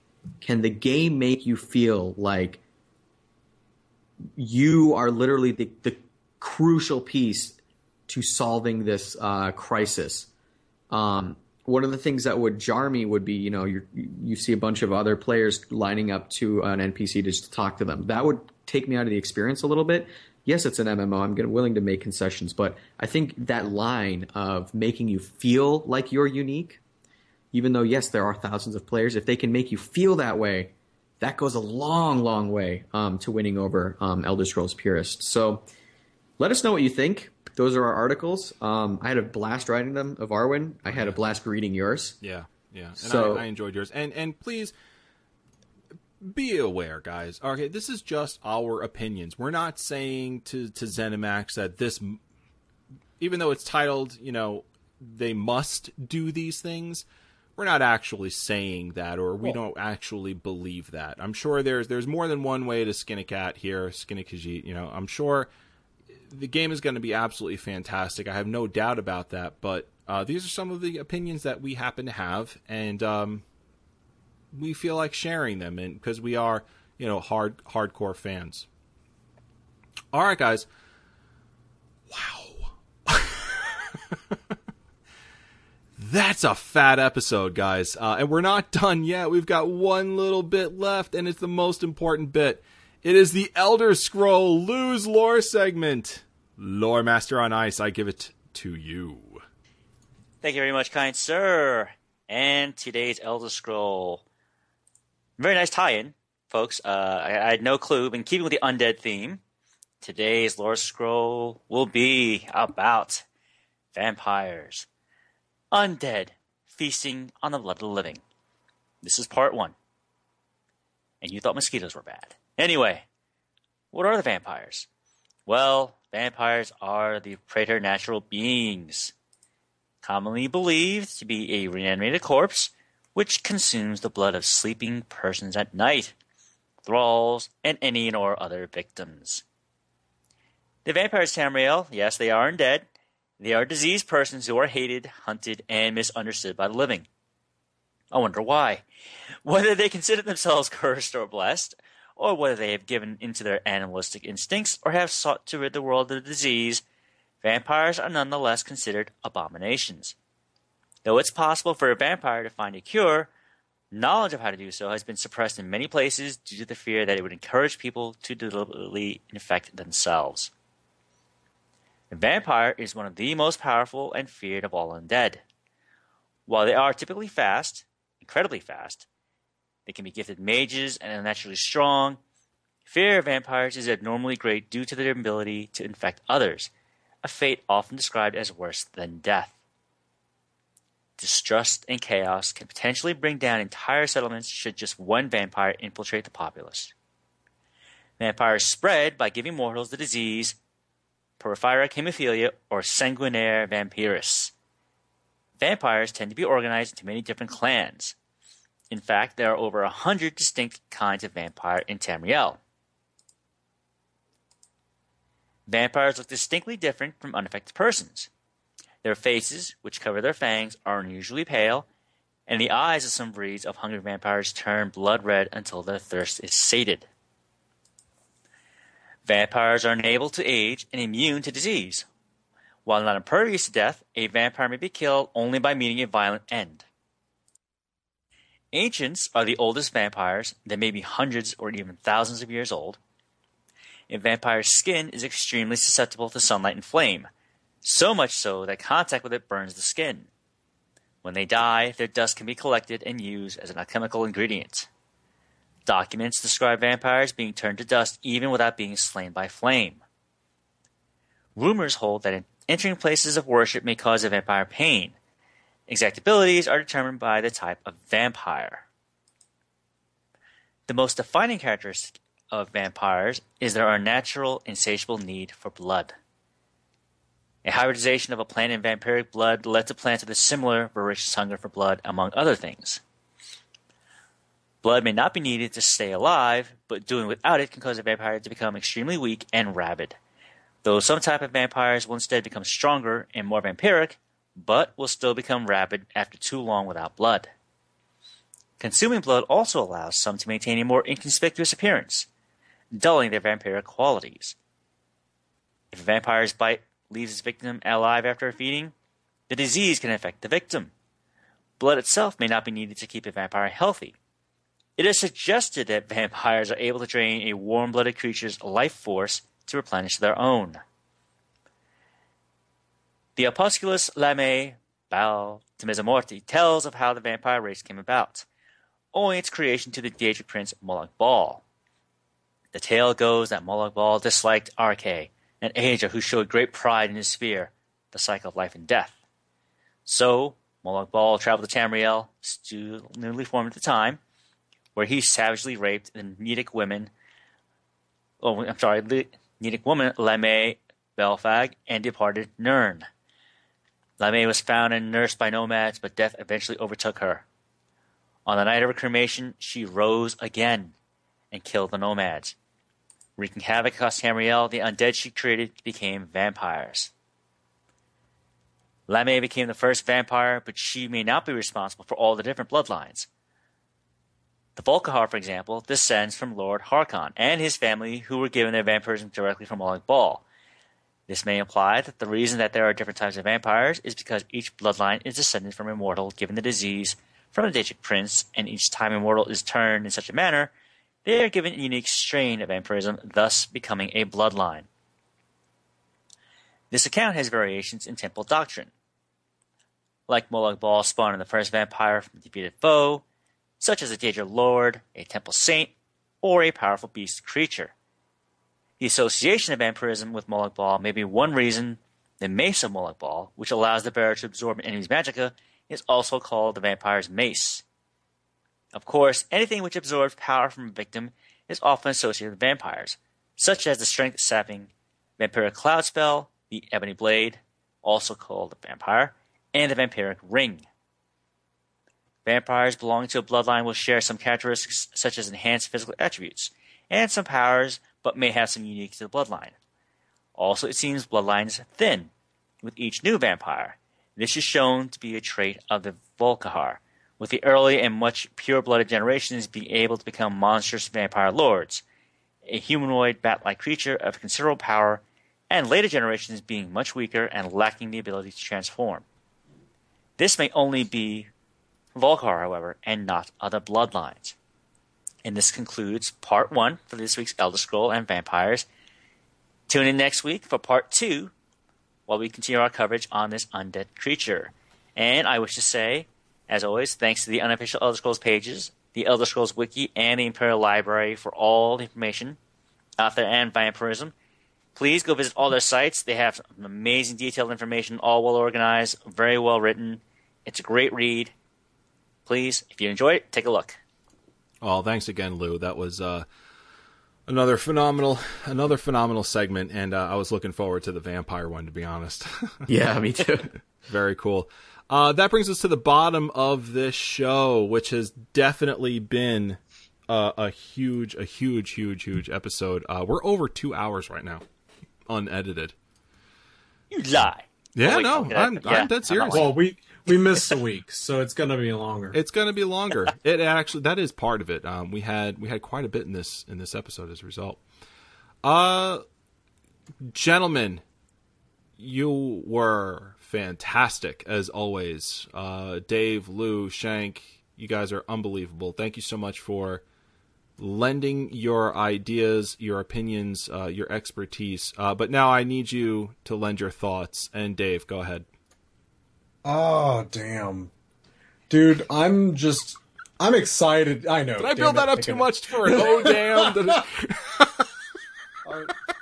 I'm just I'm just excited to get news on something other than PvP for once with the them talking about the uh, werewolf. Man, that is so cool. Getting actually the the art for it in the, the notes has just got me giddy. Oh yeah, looking at these Balverines, man. Yes, Shank brought that up earlier. I was like, oh my god, it's Balverine. Let me, Dude, let me go ahead and like get this up there. Look at that. That's that that's, is so cool. It's pretty legit. So cool. I like that. All right, let me get that out of here. But uh, yeah, Lou, your final thoughts, please. Well, oh, the one thing I will say about the PvP information they gave out this week is I do I love the fact that they mentioned the forward camps, all right, as a siege weapon as a possibility for enhancing the style and tactics for PvP, and the fact the information they gave out on the werewolves. I mean, people have been asking for the longest time, you know, eh, from even before what PAX East, people were asking them about, hey, what about the werewolves? What about the vampires? You know, we've seen them all in test games before.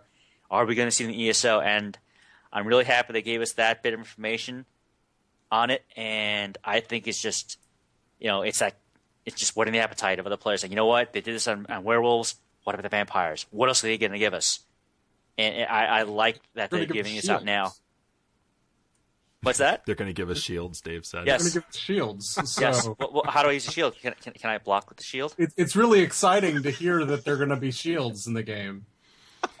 I know that excites you, Dave, but uh, Shank, watch my awesome segue. It's totally awesome, guys.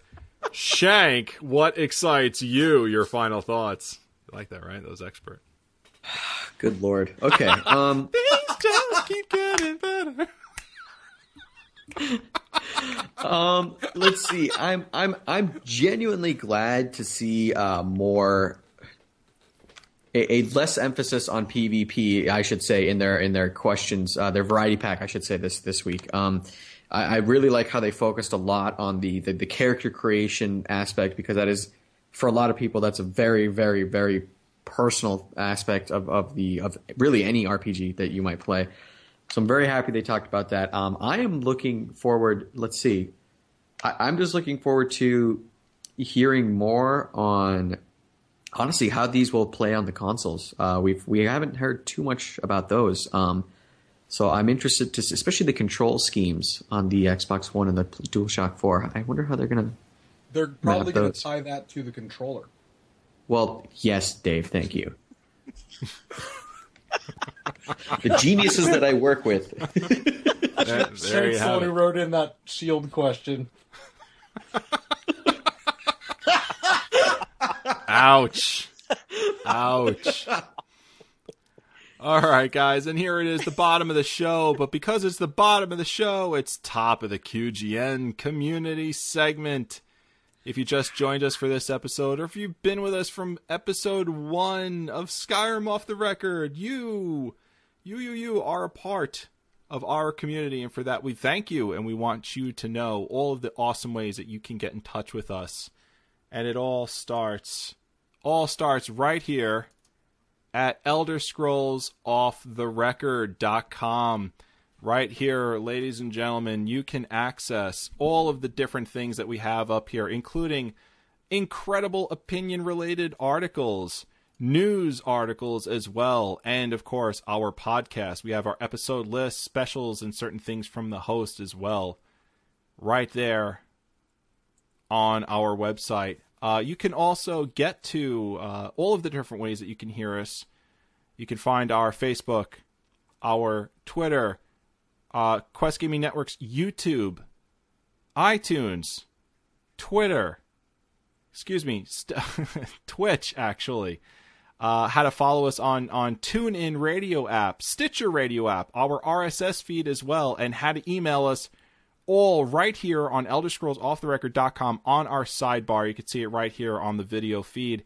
And ladies and gentlemen, we, we do this for free, but we work off your donations as well. Please, it would be wonderful if you could just click on the donation button utilizing PayPal and send a donation to Off the Record Podcasts LLC. Just uh, go to ElderScrollsOffTheRecord.com, or even QuestGamingNetwork.com and click on the Make a Donation button, and we would appreciate anything you could spare. Uh, this again was uh, was brought to you by tweakedaudio.com off the record all one word uh, 30% off for headphones great headphones quality quality stuff.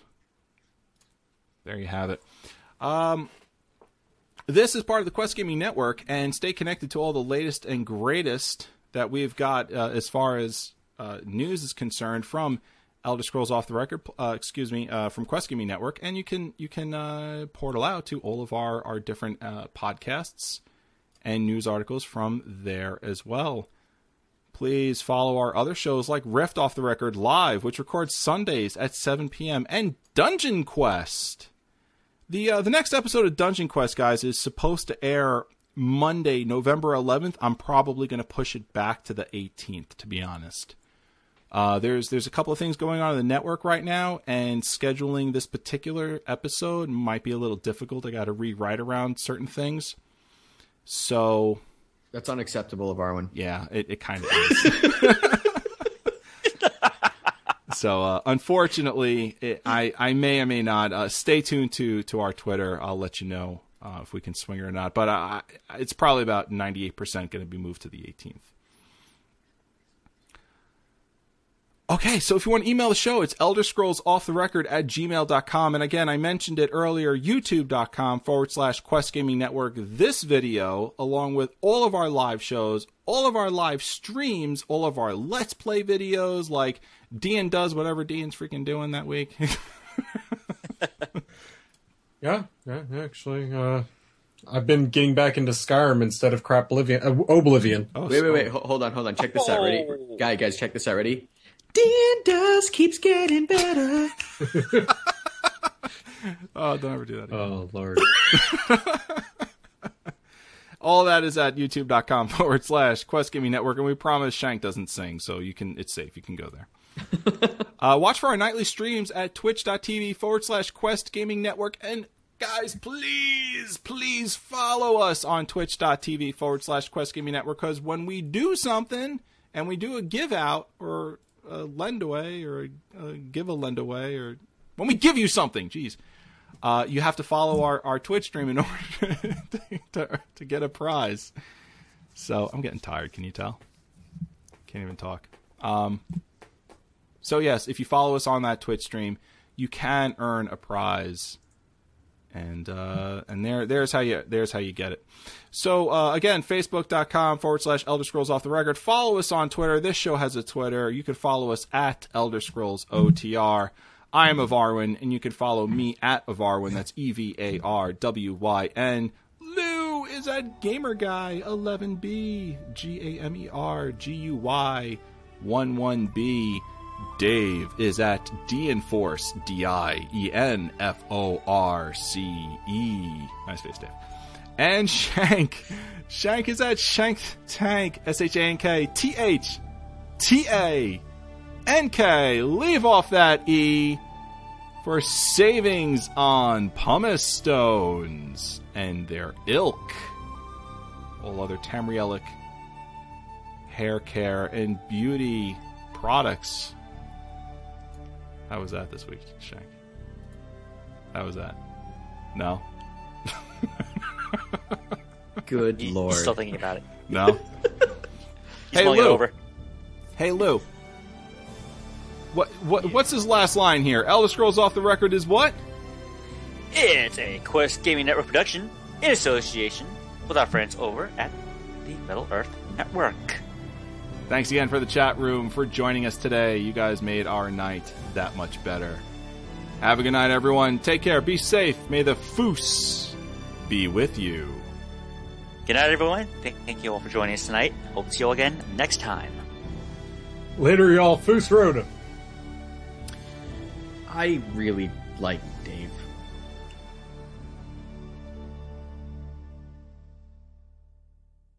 Fusolda!